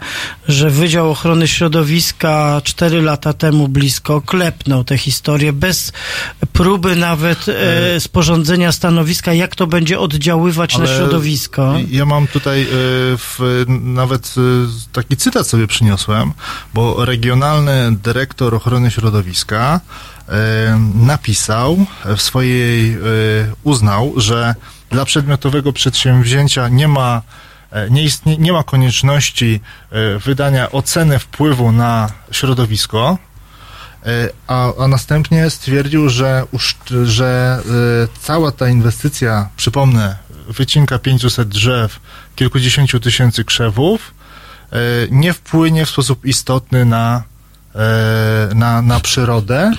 W obszarze szczególnie cennym, przypominam, e, Natura 2000 Doliny Środkowej Wisły. E, Przy czym e, Regionalna e, Dyrekcja Ochrony Środowiska to jest właśnie ten podmiot, który obszaru Natura 2000 ma chronić. To jest jakby ich statutowy obowiązek.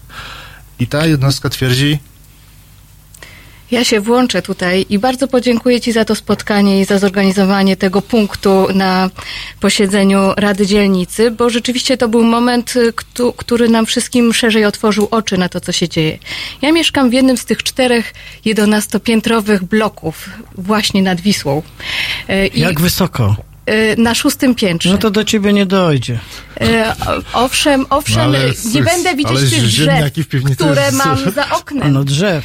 To jest jedna rzecz. Powódź do mnie nie dojdzie, to prawda, więc jakby w tym sensie, natomiast y, jestem tutaj y, w może lepszej ciut sytuacji, natomiast y, generalnie y, ten proces rzeczywiście y, toczy się, proces rozmowy o tych inwestycjach od jakiegoś czasu i też były organizacje, które protestowały, a które protestowały, których protest się nie udał. To było Stowarzyszenie Zielone Mazowsze oraz Światowit. Więc myślę, że też byłoby, że jesteśmy teraz cały czas jako wspólnota mieszkaniowa w ferworze poszukiwania e, szczegółów i informacji, co, co nas w ogóle czeka, bo, bo rzeczywiście ta informacja, którą przedstawił dyrektor z Urzędu Miasta była dramatycznie szczątkowa. Znaczy dyrektor nie skorzystał z okazji, żeby nas przekonać, w jakikolwiek sposób przedstawić sensowną argumentację.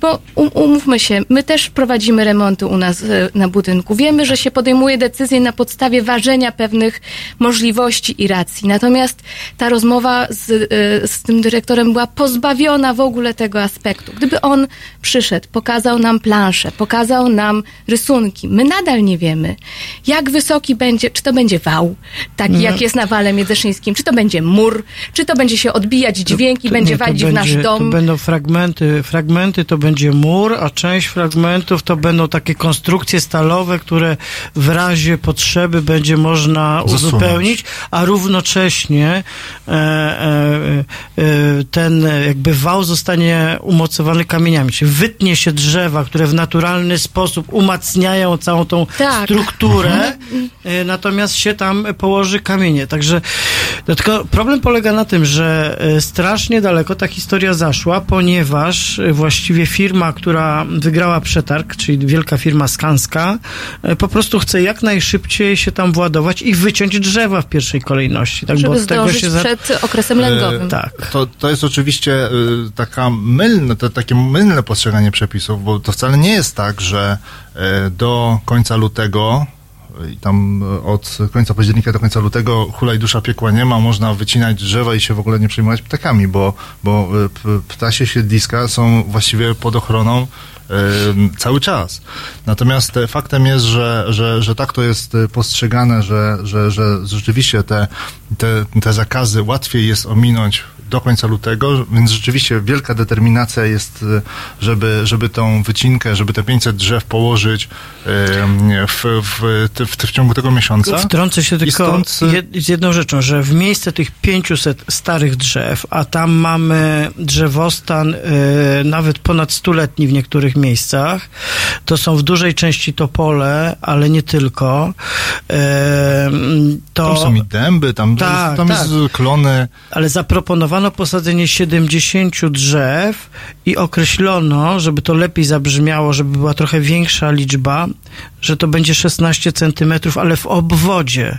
Ponieważ doskonale znamy wzór na obwód, prawda, okręgu, to jasno widzimy, że będą to drzewa mniej więcej o przekroju tego mikrofonu, czyli No o nie, średnicy cieńsze. 6 centymetrów. Cieńsze. No jeżeli zła, złapiemy palec wskazujący i kciuk i zrobimy taki, taką okejkę, to, to w tym No e, to jest- okręgu, jest który nam się... Z, Dwa to, PR, no więc... no, to, no to y, zamknie nam się ten obwód tego drzewa. Czy wiedzą to będą panowie, patyki w sumie, no. że, że została przyjęta strategia adaptacji Warszawy na rzecz przeciwdziałania zmianom klimatycznym w lipcu zeszłego roku.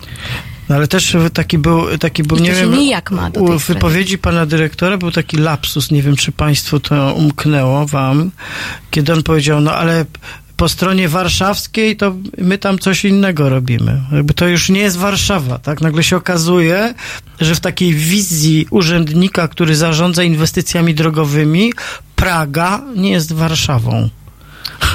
No, je, je, je, znaczy od, w, ogóle jakby ja jestem radnym dopiero od roku e, pra, północnopraskim i, i mam takie wrażenie w ogóle, no bo e, na Pradze mamy wiele takich e, elementarnych cywilizacyjnych problemów, typu, nie wiem, podłączanie, kilkaset budynków jest niepodłączonych do centralnego ogrzewania. Ludzie się tam dogrzewają Toalety. e, e, elektrycznie, e, co, co bardzo drogo kosztuje, albo mają kopciuchy i palą w piecach czym popadnie. Oczywiście e, trując e, siebie i, e, i całe otoczenie. To jest bardzo duży problem takiej natury cywilizacyjnej. Są budynki, tak jak mówisz, gdzie, gdzie nie ma po prostu łazienek, toalet w, każdym mieszkaniu, są gdzieś tam na korytarzu, jedna na kilka mieszkań, więc jest wiele takich zapóźnień, które, z, które wynikają z tego, że Praga przez dziesiątki lat była zwyczajnie niedoinwestowana. Inwestowano na, lewym stronie, na lewej stronie Wisły, no, zainwestowano, zainwestowano w zawsze były. stadion. Natomiast, natomiast Narodowy. prawa strona była taka, no, i, też tak nie bardzo wiadomo, co, co, z tym prezentem e, tam zrobić. A tak? port praski, dodam jeszcze, teraz też ten dyrektor nam e, dokładnie to jeszcze przedstawił, jest tak zbudowany, że trzeba będzie prawdopodobnie jeszcze poszerzyć e, wybrzeże szczecińskie i helskie, ponieważ nie zapewniono wystarczających dróg. No, ale pan, pan dyrektor również, przepraszam, no bajdurzył, przepraszam za kolokwializm, na temat e, budowy Wybrzeża Puckiego, e, które jest w tym momencie w studium uwarunkowań kierunków rozwoju e, Miasta Stołecznego Warszawy zapisane, ale w związku z tym, że studium jest zmieniane, to wszystko chcą je wyrzucić, żeby tam nadal powstała taka, no, znaczy została droga spacerowa, tak jak jest to teraz, droga rowerowa, droga spacerowa. Tam to się miało zmienić w ulicę, żeby właśnie e, jakby komunikacyjnie, e, między innymi to osiedle Mennicy, które jest tam budowane, Białęka i to wszystko.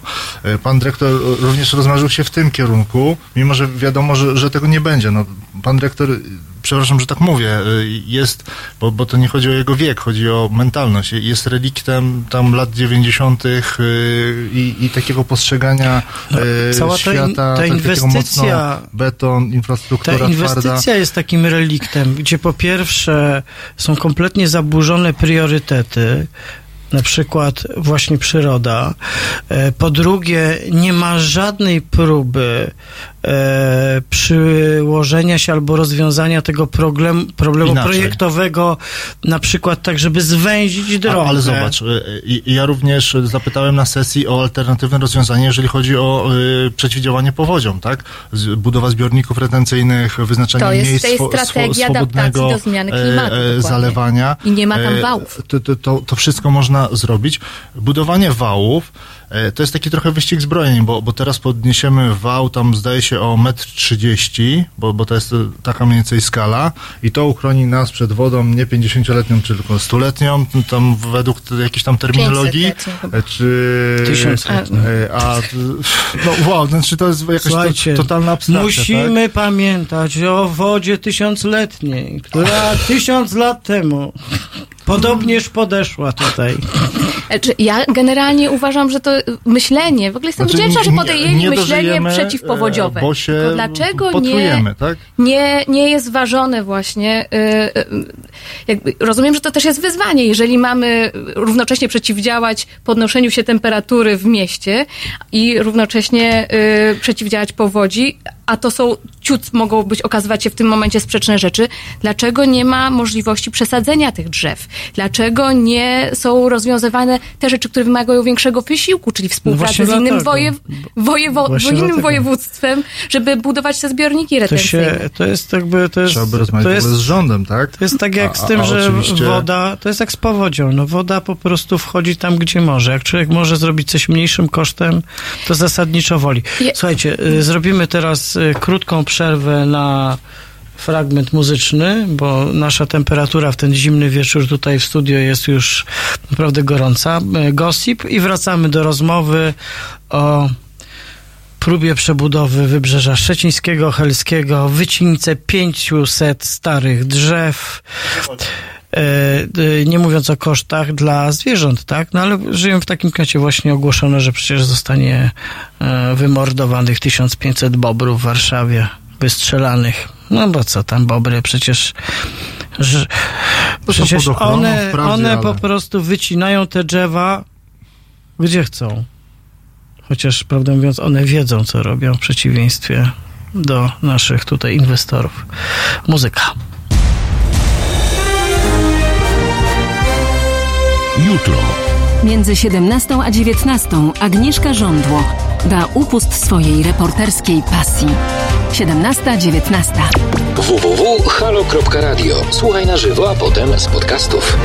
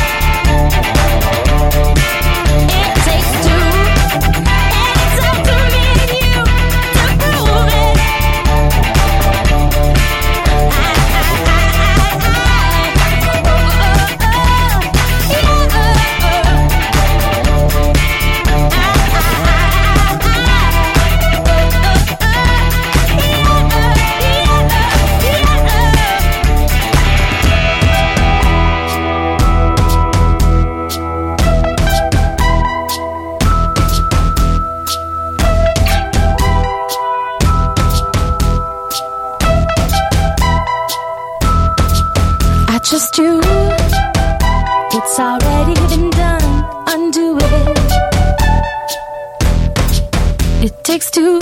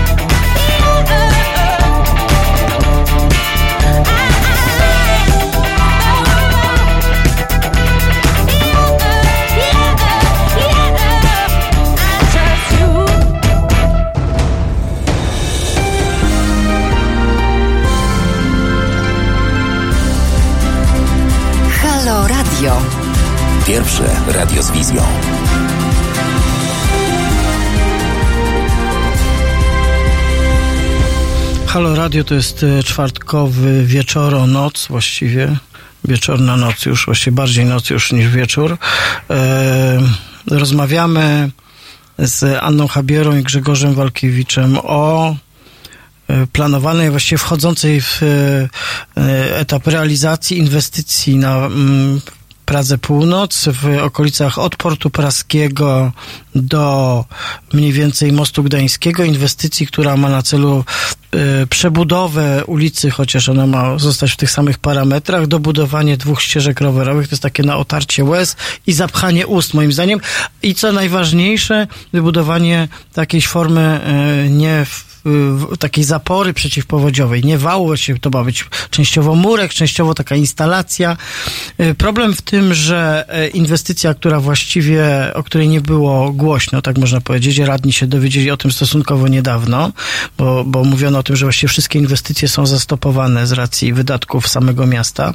Ta inwestycja okazała się sklepnięta, wszystko jest, przetargi są zamknięte, właściwie firma wchodzi na plac budowy y, i w pierwszym ruchu zamierza wyciąć 500 starych drzew y, w obszarze Natura 2000 nad samą Wisłą, e, czyli na tym odcinku między drogą a Wisłą.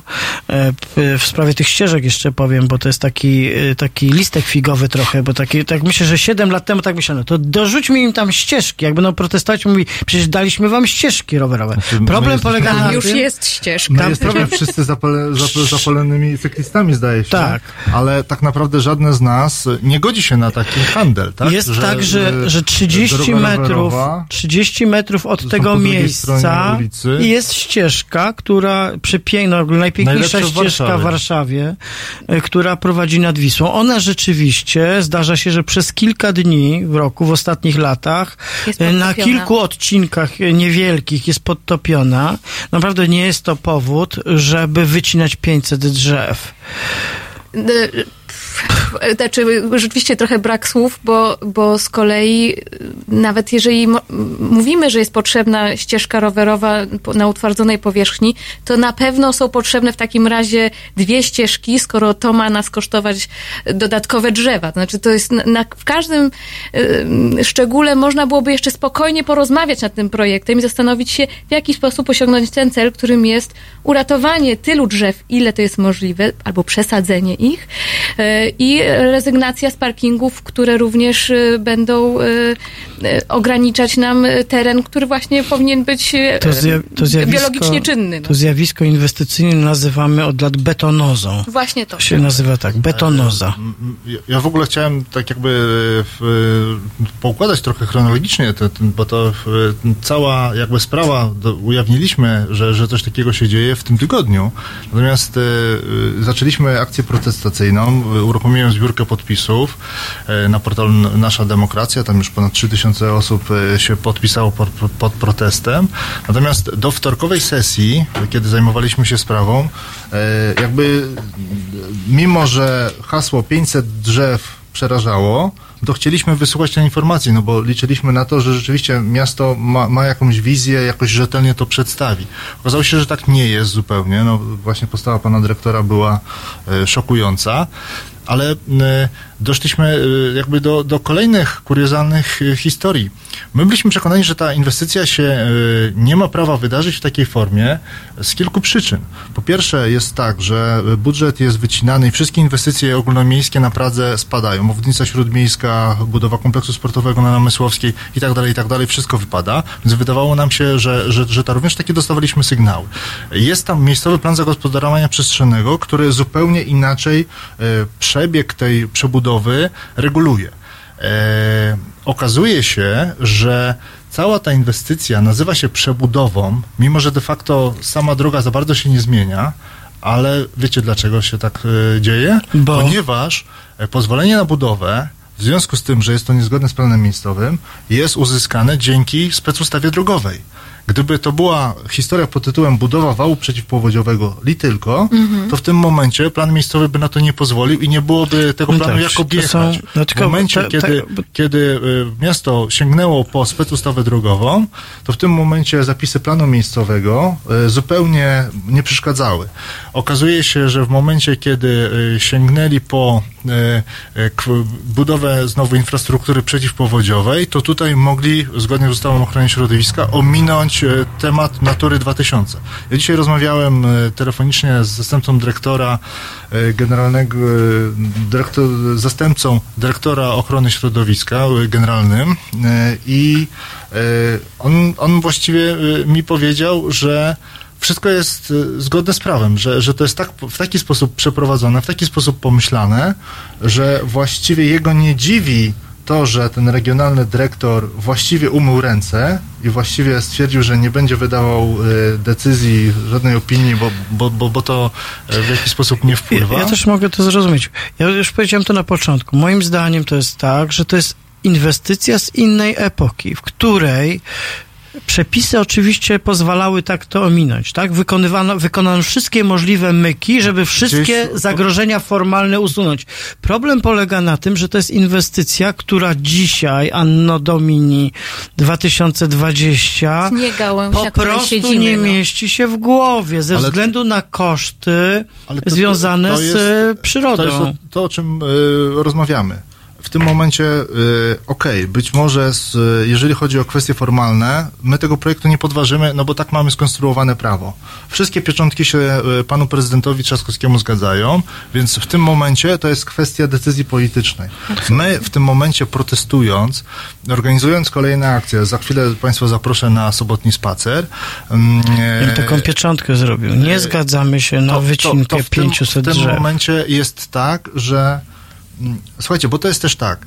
Ja swego czasu jako e, radny Śródmieścia zmierzyłem się z problemem, e, to się nazywało rewaloryzacja ogrodu krasińskich.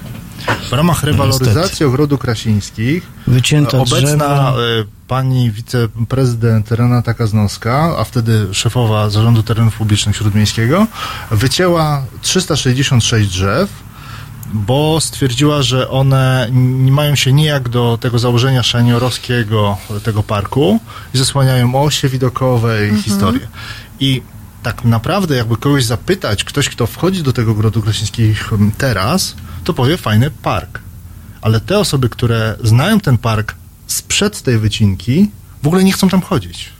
Bo, on, bo, bo, Bo to wiedzą, boli po że, że, to, że to, że tak, no to tam po prostu e, ci, ci okoliczni mieszkańcy z Muranowa, e, z, z, ze Starego Starego Nowego Miasta. Miasta, po prostu nie chcą tam chodzić, ponieważ wiedzą, że, że, że to jest no, to takie miejsce I- bardzo mocno trafione. Po poprzednią, mo- w- wyłączę się na chwilkę, tylko y, poprzednie, jakby tym rysem, rysem z poprzedniej epoki jest właśnie niekonsultowanie, nie rozmawianie z tymi, którzy z, tej, z tego miejsca korzystają i dla których to jest de facto robione. Związku z tym trudno nam się cieszyć jako mieszkańcom e, tych nadwiślańskich bloków, że nas e, tutaj chcą uszczęśliwić wałem przeciwpowodziowym, kiedy my się boimy, że e, nie, no, będzie brakowało drzew, które chronią przed wzrostem temperatury, która się bierze od odbijania od szosy, prawda, od jezdni, więc jak gdyby to jest jedna rzecz.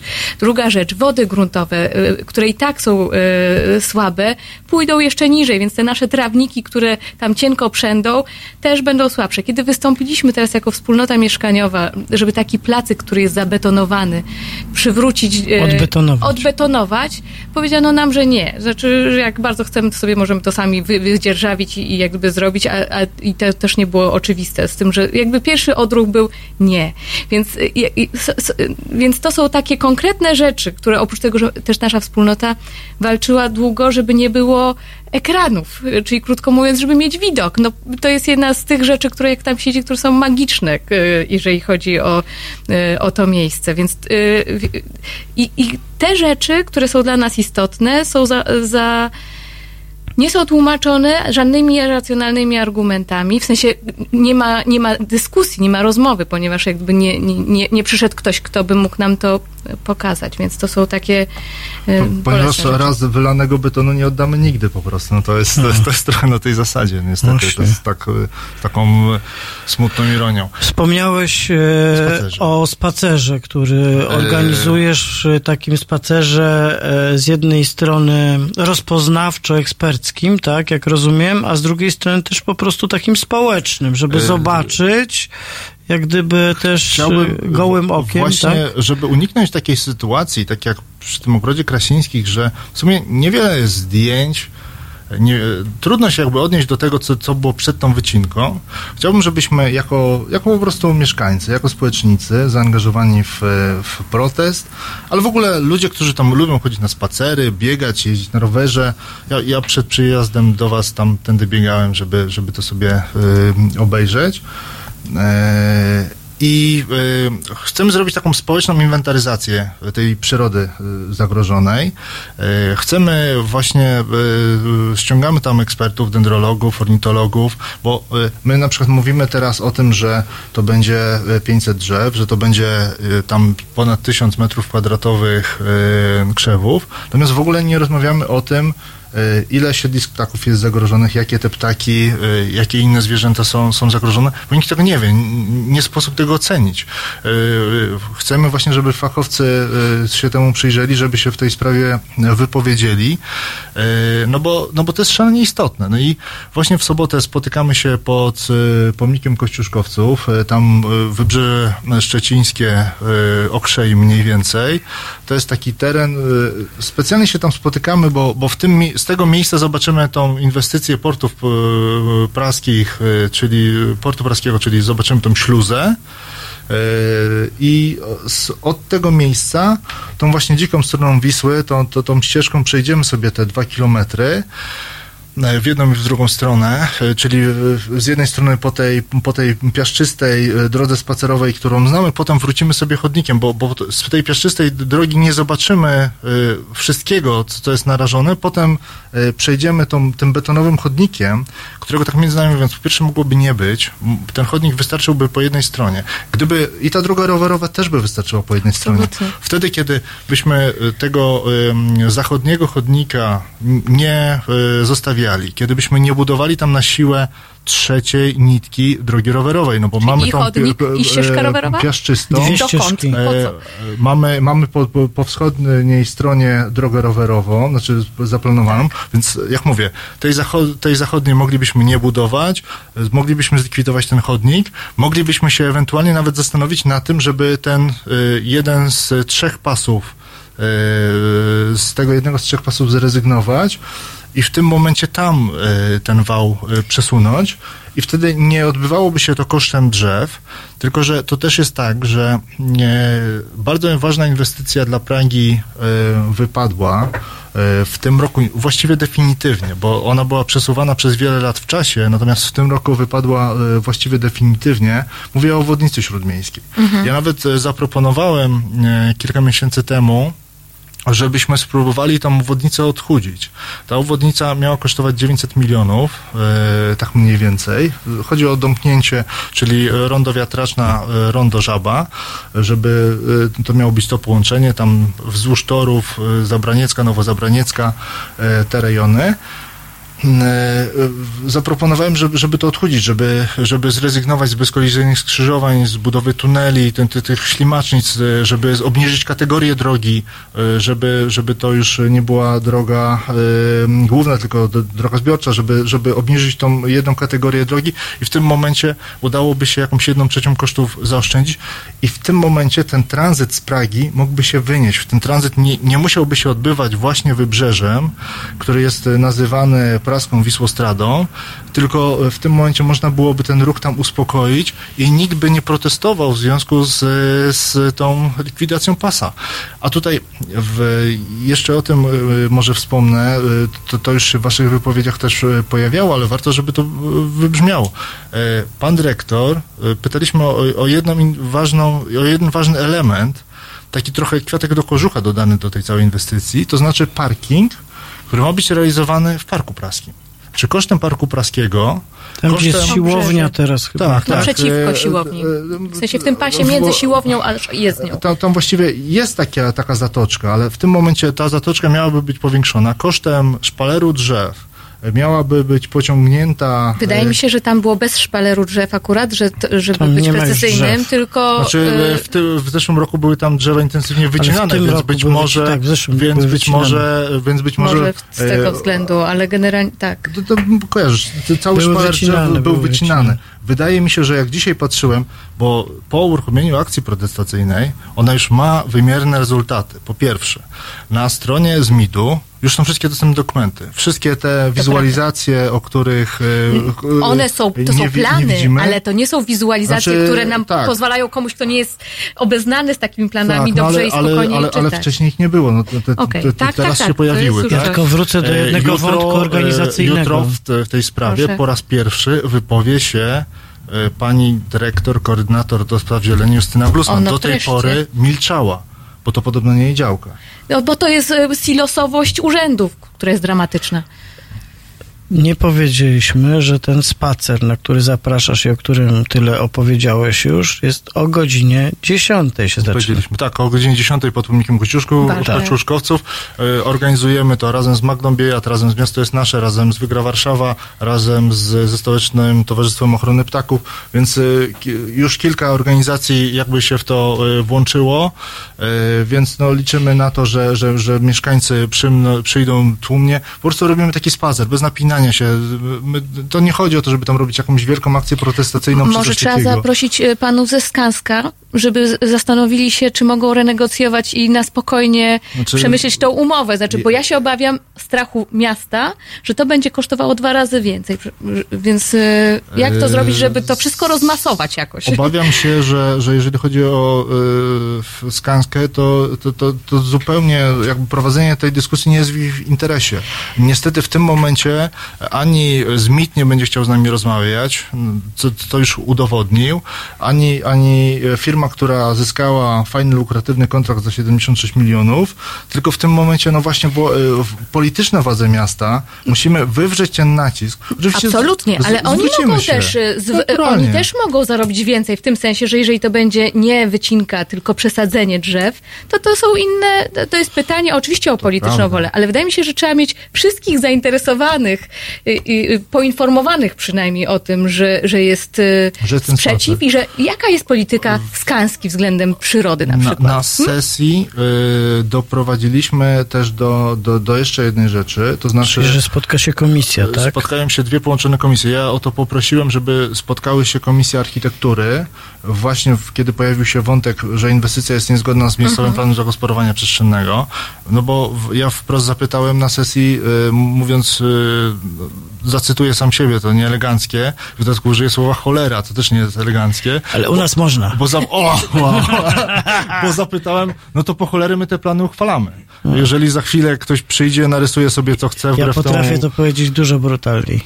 A, a wspólnoty mieszkaniowe Ja też, są niestety, rozliczane co do metra, Ale jeżeli mama chodzi o plany e, plany zabudowy. Jest to, Właśnie o to chodzi, jest tak? to rażąca po prostu E, jeżeli e, miasto, arogancja jeżeli miasta. miasto ma egzekwować od e, inwestorów, od, od wspólnot e, literalne przestrzeganie prawa, a samo po prostu pokazuje, jak bardzo potrafi e, to prawo lekceważyć, które zresztą samo stanowi, to to jest jakiś totalny kuriozm, to jest postawione na głowie. E, Spotykają się e, w środę o 16.45 w urzędzie przy Kłopotowskiego 15 dwie komisje, czyli Komisja Architektury i Komisja budżetu i inwestycji. E, Chcemy wypracować jakieś stanowisko, chcemy się zwrócić e, do, do prezydenta miasta, do radnych miasta stołecznego Warszawa, czyli tych podmiotów, które jeszcze coś mogą w, te, w tej sprawie zrobić, bo teraz już czas zwracać się do, do ciał politycznych. Wszystkie pieczątki są po, postawione, przetarg jest umowa jest napisana, ale jak dzisiaj e, też e, w komentarzu pod jednym z, tam z tych naszych e, wpisów napisał e, Filip Springer, dopóki te drzewa nie są wycięte, jesteśmy w grze. To znaczy jeszcze nic nie jest przesądzone. W momencie, kiedy rzeczywiście te, te drzewa zostaną położone, to, to, to wtedy ten protest jakby nasz straci sens. Natomiast w momencie, kiedy, kiedy one jeszcze tam są, jeszcze tam stoją, byłem ten dzisiaj zaręczam, trwa tam wycinka prowadzona przez Zarząd Zieleni e, tych e, gatunków inwazyjnych, jak, to Zarząd Zieleni określa. Też, też jest to dla mnie dość kontrowersyjna e, historia, no ale, ale, ale ona jest gdzieś tam przyrodniczo, e, powiedzmy, uzasadniona. Być może. E, to się tam odbywa, natomiast y, jeszcze Skańska nie przystąpiła do, y, do tych prac. Za chwilę, za chwilę przystąpi. No zresztą sami Państwo możecie, nawet przejeżdżając y, w tym fragmencie, tak zwłaszcza na tym odcinku między mostem Śląsko-Dąbrowskim a mostem Gdańskim, tam jest aż gęsto drzew i krzewów. Tego całego szpaleru na mniej więcej szerokości 3-4 metrów, tam po prostu za chwilę nie będzie. Tak zwana E, wyrwa nastąpi. E, Nastąpi wyrwa. Ja też się zastanawiam, e, rozmawiałem też dzisiaj e, z fachowcami, z budowlańcami, którzy robią takie prace. Oni mówią, że jeżeli ma tam wjechać ciężki sprzęt, to to nie będzie jakby cięcie chirurgiczne i, i, i tutaj po, po, wytniemy te drzewa, a pozostałych nie. Bo ciężki sprzęt uszkodzi e, korzenie również okolicznych e, drzew, okolicznych krzewów i tak naprawdę nawet jeżeli one fizycznie w tym momencie nie zostaną wycięte, to one y, ulegną takiemu uszkodzeniu, że za chwilę po prostu uschną, więc y, no, to, to naprawdę będzie katastrofa ekologiczna dla tej części miasta. No dobrze, po prostu musimy się e, ująć za e, tym fragmentem po prostu Warszawy. Dopóki drzewa stoją, trzeba się napisać. Przepięknym, tak, i ważnym. I rzeczywiście e, jakby e, takim nowym czynnikiem, który jest niezapisany w takich dokumentach, jest to, że jesteśmy w nowym czasie. Jest nowa epoka się zaczęła. Już nie możemy udawać, że po prostu wycinamy te drzewa, bo wycinamy, bo tysiąc lat się wycinało, e, więc będziemy wycinać Bo dalej. tysiącletnia woda przyjdzie. Bo tysiącletnia woda przyjdzie, która najprawdopodobniej nie przyjdzie, bo to, co nas czeka, to, niestety pasmo susz. Polska e, w ogóle ma fatalny bilans wodny. Polska ma gorszy bilans wodny, nie wiem czy wiecie, od Egiptu, który właśnie cały zbudowany jest z pustyni. Dlatego chciałabym dowartościować, że miasto ma biuro osobne dotyczą, do spraw zmian klimatu i adaptacji do zmian klimatu i właśnie to, to Może strategię. jeszcze Grzegorzu zaproś kogoś z tego Koniecznie, biura. ponieważ to znowu jest Warszawa No, silosowa, to znaczy jeden, y, jedno biuro obok, drugie, dru, drugie biuro sobie. I teraz pytanie, jak to zrobić, żeby one ze sobą się lepiej komunikowały, a także w tej strategii, chciałam powiedzieć, dotyczącej adaptacji Warszawy do zmian klimatu, są zapisane zadania takiego biura, które powinny być realizowane. Więc pytanie, czy jest, czy są? Okej, czyli y, krótko podsumowując na zakończenie naszego spotkania, e, pierwszy teraz cel to jest spacer sobotni. Sobota 10. O 10 rano e, w sobotę 25 stycznia e, pod pomnikiem Kościuszkowców zbierają się społecznicy, społeczniczki, Robimy społeczną inwentaryzację zagrożonej przyrody. ludność cywilna. No, oczywiście jak przyjdą Niecywilni. umundurowani. Też do... to Ja na też- wszelki wypadek dzisiaj nawet zgłosiłem zgromadzenie, żeby tam nie było jakiejś tam historii. Tak chciałem, żeby tam już nie było, że tak totalna anarchia. Czyli po prostu, tak, czyli po prostu, czyli transparenty, kiedy malujemy? A w, za chwilę. A w środę, a w środę 29 16.45 w Komisja urzędzie- też jest, można publicznie Absolutnie. Powtórz jeszcze raz godzinę. Sz- y, Środa 16.45. e, Urząd y, Dzielnicy poprosiłem. 15. e, Tak, Kłopotowskiego 15 popro- poprosiłem, żeby to się odbywało w sali konferencyjnej, czyli w tej sali, gdzie odbywa się sesja, żeby to nie odbywało się w małej salce, gdzie zwykle odbywają się komisje, po to, żeby właśnie mieszkańcy mogli przyjść, żeby, żeby nie tylko mieli taką for, formalną możliwość, ale również praktyczną, żeby rzeczywiście było e, wystarczająco miejsca. Znowu jest zaproszony ZMIT, e, Biuro Mobilności. Mam nadzieję, że również e, Okej. te, te biura odpowiedzialne za ochronę środowiska i zmiany klimatu. Słuchajcie, bardzo e, Wam dziękuję i za poruszenie sprawy, i za dzisiejszą rozmowę. E, Prawdą jest bardzo w duchu Róży Luksemburg, która była bohaterką pierwszej części naszego spotkania, bo Róża Luksemburg była po prostu zafiksowana na, na przyrodzie w przepiękny sposób. E, Grzegorz Walkiewicz i Anna Habiera byli moimi gośćmi w tej części programu. Ja już z Państwem się żegnam. Kajtek e, nas Dziękuję. realizował. Dzięki Kajtek za wszystko. E, To był czwartkowy wieczór w Halo Radio. Zapraszamy jutro od siódmej, e, od siódmej rano. E, Do usłyszenia. Dobrej nocy, wyśpijcie się. Państwo.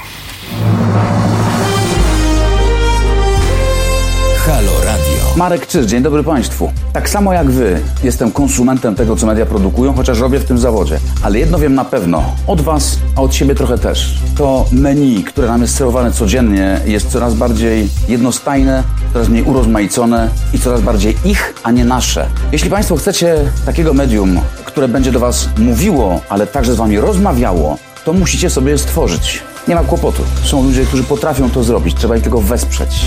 Fundacja Obywatelska to jest dobry adres. Ona tworzy radio z wizją. Trzeba je wesprzeć. Ja w to wchodzę, a Państwu polecam. www.halo.radio ukośnik SOS.